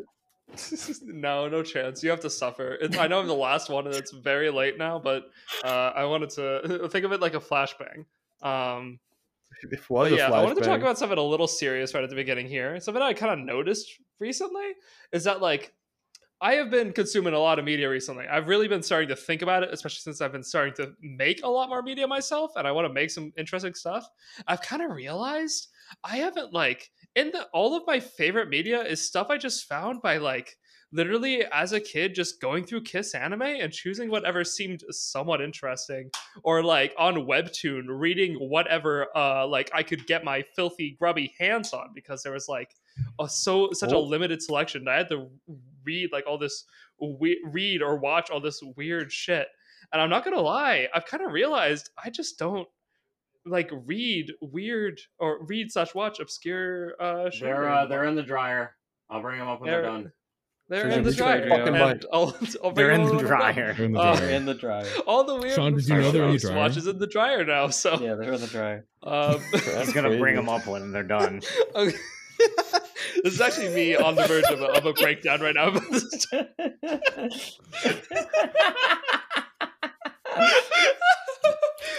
Sergio mentioning a dryer has done more psychic damage to Shaun than Bam Ranch has done in two years. I don't know why this is so funny right now. Oh my gosh! All right, hold on. I need to recover from You guys this. are out of your minds. Also, I just want to I just want to shout out that like 30 seconds where Shaun was completely incomprehensible while talking. Like Shaun going on like a really emotional tirade, He was like, and I just hear like I, I just hear like uh, uh, oh, uh, uh, uh, uh. you sounded like fucking Guile up, man. Wait, what's going on? Can yeah, you like, hear me I- I- now? I- I- I- I- like yeah, we can hear you now. Oh my know. gosh! Okay, do I need You're to a little start over? Okay, Did am I, you make am I John, sure- still we, we got what you were saying. Yeah, you're Oh, good. You're good. bit. How much I'd say drop your, your stream quality. You, oh, I got most of I- it. I got Okay, most of it. Oh, no, you it, can see the it was just funny. You, you it. Yeah, were we not supposed to? No, I mean, well, yes. You just deleted it. Uh, hold on. you just deleted it. You I don't want you to see the other slide. It's a surprise. I'm lowering the resolution and the frame rate. Okay. Oh my god. Hold on, Yeah, I'm gonna stop the this frame shit. rate. Pull back up. Oh, God damn. Look, this episode has been going on for three thought it was hours. me, to okay, be this episode has been going on for two No, hours. Okay. No. Shaun's just like a really emotional Tears tirade about discovering of media in his life, and it's like, and I real I eyes that were oh, uh, uh, uh, I mean, So, we got Matt- what he was saying. We got Matt, it. Matt, you know that Matt, you remember that video of um Mr. Krabs choking on the apple? I'm gonna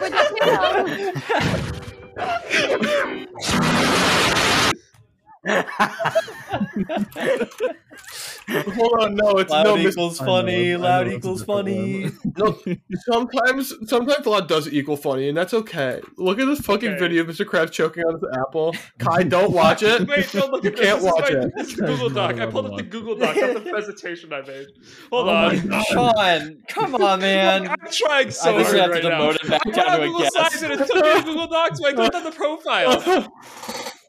Oh my god, that video is so funny. Kai, Kai just We're gonna have to demote. Shaun to a guest. oh my god. Why can't I watch it? It's it? flashing. There's Okay. flashing lights. If you want to watch us, make sure it's not on your screen and just listen to it because it's all the Okay, audio okay. is the funny part. I'll just scroll up and listen. Yeah. Why is it that when I go to Google Slides and change to another account, it takes me to Google Docs? How do I access Shaun Google is- Slides on another account? Shaun is getting owned right now. I'm so sorry, Shaun. You have to, I think you have to I- share it. Uh, uh, Just just just open it from Google Drive. Sergio, go go back to your fucking dryer. All right, I don't want to hear it. All right, I'm starting. I thought you were gonna say something over. else. I Starting over. like, your mouth play. Why are you streaming Discord? I'm sharing Discord. Nice, you're Oh man, Shaun. Can we demote Shaun back to guest, please? Is this I, a I, is this a This is a bit? bit. Shaun is being demoted. I know. realized when It's all, Shaun it's was all at a bit. I my planned this all out. That's right. I'm such a I, good I, host. real, I realized when Shaun was at my house that I'm pretty sure Shaun is technologically incapable of doing most things. My avatar is literally a computer screen. Like it's a. I oh. know that's insane. Oh my gosh. All right. Well, what was I? Anyways, back to the serious topic I was talking about. Yeah, go on Serious about your topic. What you discovery guys of get media of that? through. Whatever. So I'm you just you, gonna start you talked about when you were kids. You real you realized that when you were a kid, most of the way you discovered your media that you watched was just by going on Kiss Anime and choosing random shit, or going on like Webtoons and choosing random shit. Mm-hmm. Yeah, exactly. My back then it was like I had to watch basically whatever I could get my hands on, or at least that's what it felt like. I didn't like look up Uh-huh. reviews or anything, or I didn't take recommendations from people. I just looked at whatever like shit had like a cool cover, or like on Webtoon, like whatever like was there in a genre that I liked because I I didn't have any other options once I'd read everything else. And I'm kind of realizing that that's how I found most of the stuff that like influences me the most. And I'm I I'm think realizing that that everybody had that at some point in their life. You know what I mean? Yeah. Like yeah, definitely. when I got at least when you get into anime for the first time, if you're like you, if you got into it young at least, not everybody got into anime young. They got into it from recommendations from people. But like me, I just like went on Netflix and I was like, "What's the devil is a part timer? Let's watch it." That was my experience too. Actually, exactly. I saw the it on uh, as well. Adult Swim. Devil's a Part Timer is really good. Call up. It is. It is really Yeah. good. But my point there is like I, I think we did all have that experience to some extent. My point there is like I've realized since I stopped doing that, I started like looking at reviews and like taking recommendations and like watching what is the best of the best. I've stopped finding weird stuff that like really influences me. Like in the modern day, I would never watch an anime called Rascal Does Not Dream of Bunny Girl Senpai, but that is one of my favorite anime ever. Uh, and it's seriously What? heavily influenced how I am as a person. You have to watch it if you don't understand. It is. crazy. It made me cry. It made me sob. Uh, That it is sounds so crazy. Yeah, and that's like I. I also probably would have never like read. This is the same thing uh, with COVID hit. When like before COVID hit, I had to go to my library to get manga, and I probably never would have read like Three Gatsu no Lion there either. But that also made me cry. Um, or like fucking Barakamon. Mm. and Bakuman, which are two different things, by the way. Uh, and uh, not to be confused with Bakugan. Um, but uh, yeah, I don't know. I think uh, I'm kind of realizing next after I come back from being in another country, I think I'm gonna make a goal of going back to doing that like a little bit at least, and just like literally, I just want to start watching like random stuff. Like I want to go to a random like generator of anime and just watch the first thing that comes up without even reading the description and see what it is. Because I also kind of realized while I was making this, I haven't really consumed anything that's bad, and like that seems like it should be a good thing, but I don't feel like it Oh, is. no. Because consuming Yeah, you- bad stuff is like that's how you like you gotta know what's bad to know what's really good. I feel, uh, and that's something I was a little disappointed by. Oh, no, that I didn't agree really with that. consume anything I I've gone on- I've- Yeah. I've gone on almost an exact rant on the podcast before. That's crazy. Uh, people Yeah. th- because the the modern internet is so focused on watching peak that It's nobody true. watches mid anybody anymore. And so when No something one- is peak, they go, "Oh, it's not as peak as this other peak thing. It's mid." But they haven't watched exactly. like dog shit. So how are they supposed to actually Yeah. is dog shit? It's See, called haven't Peak for a reason because you need to go see the valleys.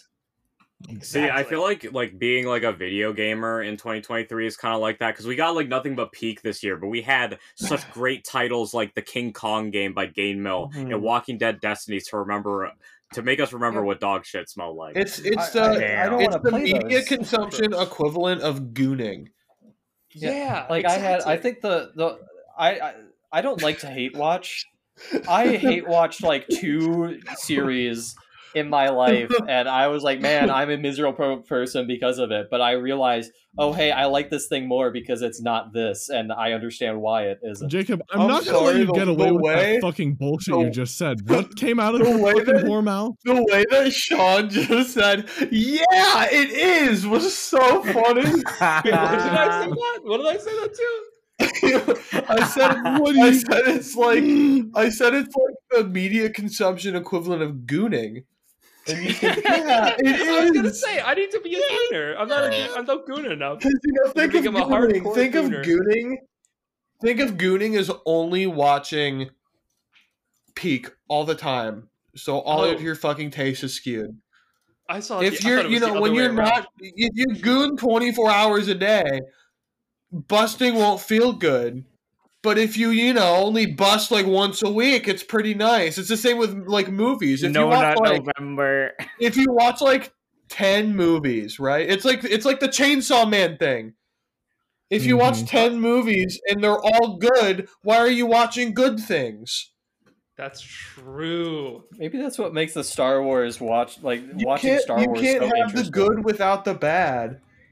And so if you're only watching good stuff, then good stuff no longer makes you feel. That's true. Yeah, exactly. spitting. This is Continue, why Shaun. I It's like when I jerk off too much. this is why I am like saying right now, when I come back from like my study abroad trip, I am literally going to make a commitment like next summer to set like a goal for an amount of just random stuff I'm going to watch or read. I'm literally going to pull up ge- random generators, click the button, and watch them without looking at even like the preview. Go on like- the Steam I'm not even looking at the Discovery queue. what is it? The Steam Discovery. So go to the? Steam Discovery queue and buy something out of it. Oh, but even the Discovery queue has like stuff that's already been like some people think what's on the Steam Discovery queue is good, right? Like I want to go and, and No, it's usually- what, so like, the here's the thing. 730th uh, entry on like the Steam and the B section is, you know? The issue with the Steam Discovery queue is it's not truly random. It's catered to what you like already, or Yes. catered to things that you'd be interested in. Yeah. So, and I- I can understand going random generator. or play rather. Yeah.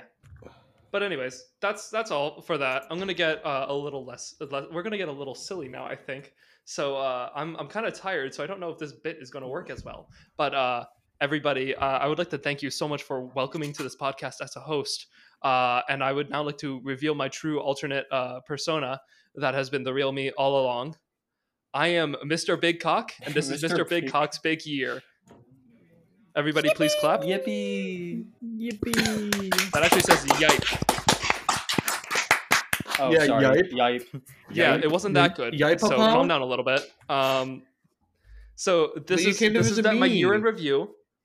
Um, so I'm gonna read this in order. Uh, bigger cock. Um, please clap. Joking. Thank you, thank you. Uh, co- uh, second item, cock got bigger. Uh, please clap.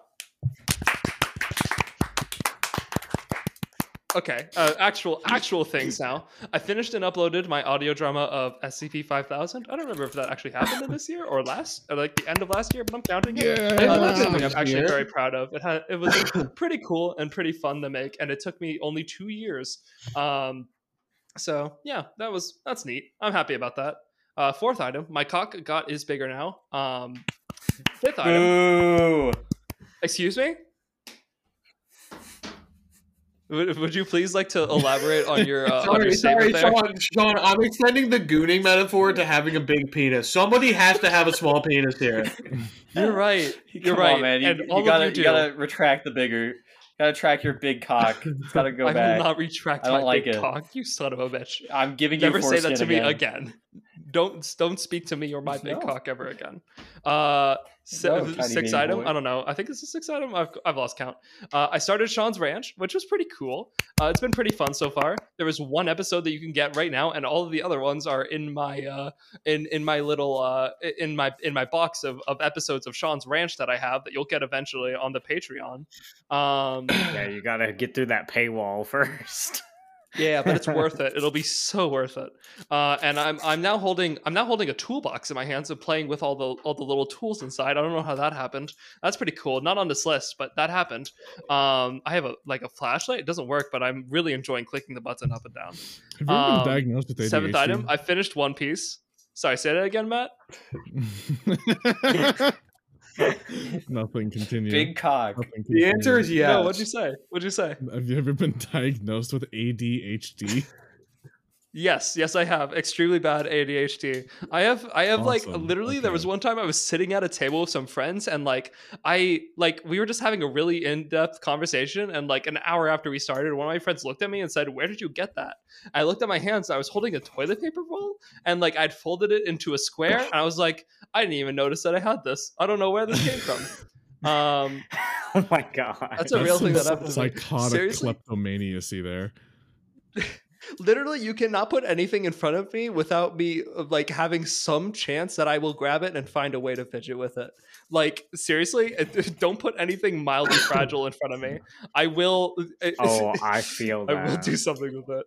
Um yeah so i finished one piece. I don't know why i put that here. I I- i just feel, feel like i needed to put more things on here uh because i didn't actually do that much. I mostly just did school and it was really difficult but i i, fin- I got through that. That was cool. Um Awesome. so n- next item bigger cock. Uh n- uh, next item i invested in cryptocurrency. I now own dogecoin and bitcoin. For some Like reason. the I don't even know why i did that. What Like you, you own it, like as in you bought some, or you own it as in like you you It's are the creator now. of Bitcoin. You're the. CEO. Of up it. to interpretation both of these could Is be this correct is this real or is this a Um, bit? This is uh up to interpretation. I actually did buy cryptocurrency. I own cryptocurrency. I invested three hundred dollars in cryptocurrency. Um, but if you look at my account, it will now Oh, say two hundred dollars because I have lost a third of it. Um, so yeah, The- I was gonna yeah. say, Shaun, I have bad news. You missed the year to get I'm into actually- cryptocurrency. You missed it. I'm actually joking. I have actually made money on it uh, a little bit, not a ton, but I, I like to. I, I like to made like diversify my hundred investment. and thirty dollars off of like five bucks in Dogecoin. Damn, you nice. missed out. I really did miss out. I'm not gonna lie. I actually invested in mostly. I'm not gonna talk about cryptocurrency. What the fuck am I doing? um, the next next next uh, next point. I erased the sixth host of the So You Think You Can Fanon podcast from existence and slowly wormed my way into their spot using expert manipulation tactics, and none of them even realized it. Uh, and none of them Oh them my remember god, him we had, except a, for me. we had another White Ranger, Sergio. When the fuck did this No. happen? We never did.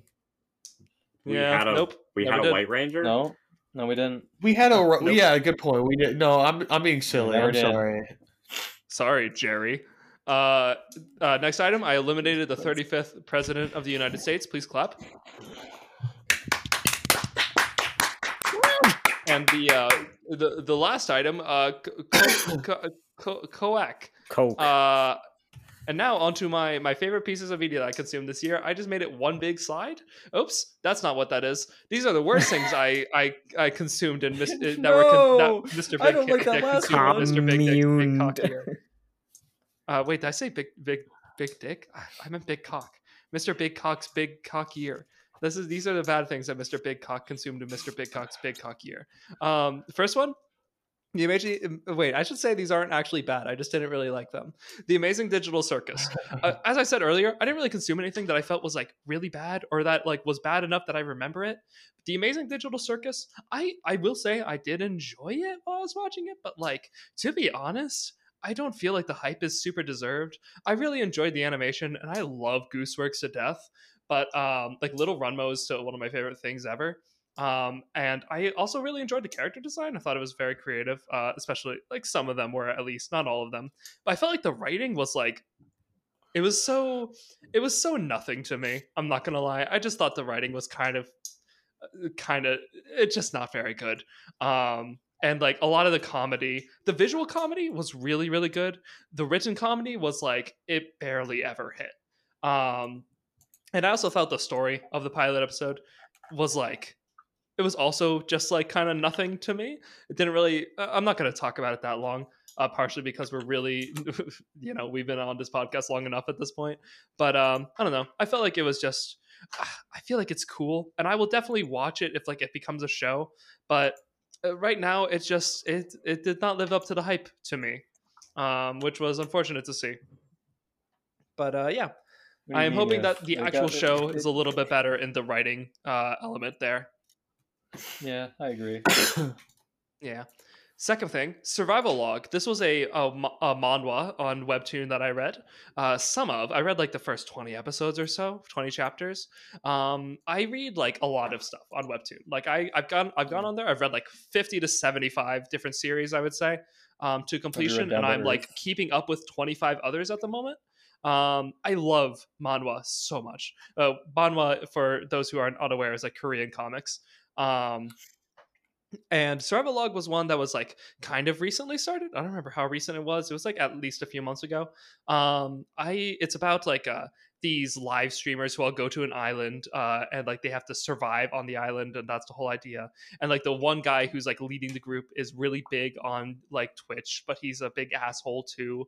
Um, and it is just it's so it's so boring and all the characters are just like none of them are likable. Like you're not supposed to like any of these characters. No, that's not true. You're supposed to like some of the characters, but you won't because they're boring and bland. The ones who aren't just big assholes are just like they're just nothing. And it was like I it hurt me to read the series. Like literally it was like ugh, like this is so boring that I actually cannot stand it. And the like when there is something interesting happening, it's just one character being such an asshole that it just makes me like annoyed at him, but not like engaged with the story at all. It was really a disappointment, to be honest. Uh, I don't know. Maybe it gets better eventually, but I'm not going to stick around to find out. I would say that was uh, the only thing I could really think of that made me think, wow, yes, this was actually really bad. Uh, and I'm not uh, happy about that. Oh, actually, a thing I just uh, thought of there was this uh, web comic I read, another manhwa I read called. Um, hold on, I'm gonna pull it up real quick. I am still following along this with this one because I actually like it a lot. But I'm going to I'm going to say random chat, random chat. This manga, uh, this manhwa, I really I think it's really good. But I will say it has like this way of just continuing to have the same cycle of like the main character does something good and then he does something bad and then he does something good and then he does something bad. It's like um it's like descent into darkness and then redemption and then descent and redemption and descent and redemption. And it's just so like oh my gosh just let the story be over already. Like i'm still following along because i'm not gonna lie it still has me hooked. But man i wish it would just be over already. I just want to see the ending.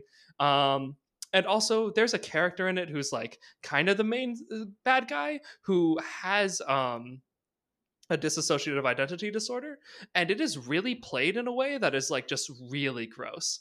Like i i think they kind of retcon this in future chapters but when it was first introduced he was basically like he's evil uh because he has dissociative identity disorder and like he uses it to be evil and it was like ooh not a good look. Like you know that was really disappointing to see.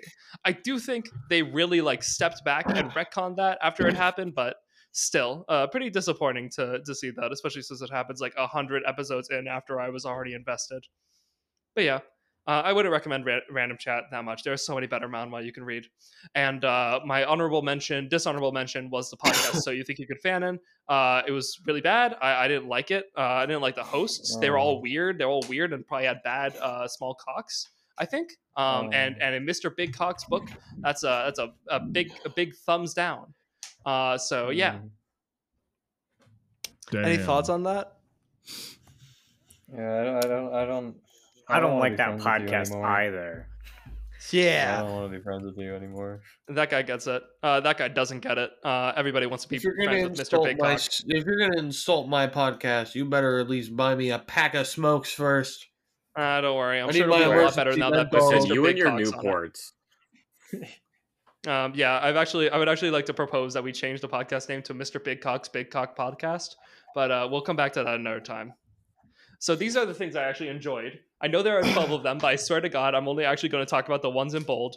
Um, Vibio games, uh, I really enjoyed.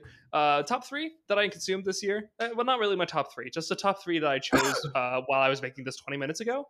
Um, Ultrakill, Disco Elysium, Xenoblade 2. One I really enjoyed was Disco Elysium. It is just like the writing in Disco Elysium is just absolutely incredible. I I love that I spelled disco wrong, but not Elysium, um, which is a significantly harder wrong harder word here. Uh, the writing in Disco Elysium was incredible. I loved the story. The every like dialogue thing that like like I've never ha- played a game before where I wanted to read every single bit of dialogue I could get my hands on. Like even in very dialogue heavy games, it's like I always I often find myself getting bored getting bored while I read them. Uh, but even in Disco Elysium, the most like benign little bit of world building always drew me right in and it was like I have to see it. Like I have to read every single thing I can in this game. And that is really incredible. I loved Disco Elysium. It is a must play in my book. It literally changed how I write as a writer and seriously like showed me uh, I don't know, man. It's just it's incredible. I would say honestly one of its best uh, features is its comedy because it is hilarious. Um, seriously, because it's like it's a very serious game. Excuse me. It's a very serious kind of atmosphere usually. So the comedy is just really elevated because of that. And they every chance they have to be funny, they take it and they make it work so well. Like I laughed so hard in this game so many times. Okay, next I want to talk about music. I, I listened to a lot of albums this year. Um, so my top three, uh, well, not really my top three. Uh, three that I really liked. Uh, with the normal album by Wilbur Soot, or what the fuck? God damn it! The normal album by Will Wood, not Wilbur Soot. Um, everything that Penelope Scott made, especially Hazards and uh, Girls Night, those EPs, really, really good. And uh, the one I'm actually going to talk about is How to Be a Human Being by Glass Animals. You've probably heard Glass Animals in the past. You've probably heard Heat Waves or something from like Zaba. I think that's what that album was called. But I trust me, whatever you heard, I want you to literally forget it and go listen to How to Be a Human Being because this album is incredible. It is like really it is good. crazy. I do not listen to like what I would call like pop music very often. I, I mean, like I say that kind of with quotes because I don't I don't even know what that means anymore to be honest. But uh, the like the sounds of how to be a human being are so unique and interesting and like kind of experimental in this way. And so many songs, especially like Take a Slice and uh, Life Itself, just have this like these emotions that are communicated through the instruments and the singing that like it just digs right into the core of like my very soul and it's like i don't know what's going on. I don't even have to listen to the lyrics to feel what these songs are trying to say to me. It is like it is inco- in, indescribable how incredibly well made this album is and i seriously highly recommend it so much. You should seriously check it out. Especially if you're only going to listen to one song i would say make it either life itself or take a slice. Um, I also think uh, the other side of Paradise is really, really good. And then manga slash comics. Um, my top three, I'm going to say Dropout, which is a really good web comic with a really great art style. Um, which is, it, I'm going to, uh, I'm not going to talk about it because it's like something that when you look it up, you'll definitely see what the content warnings are really quickly. And it gets like, it is very, very dark, but in a way, it's like, I think it tackles the main topic it's talking about very well. It's just uh, you probably shouldn't read it if you have any uh, past issues with it. So I'm not going to say what it is, but you should go check out Dropout um, if you're willing to.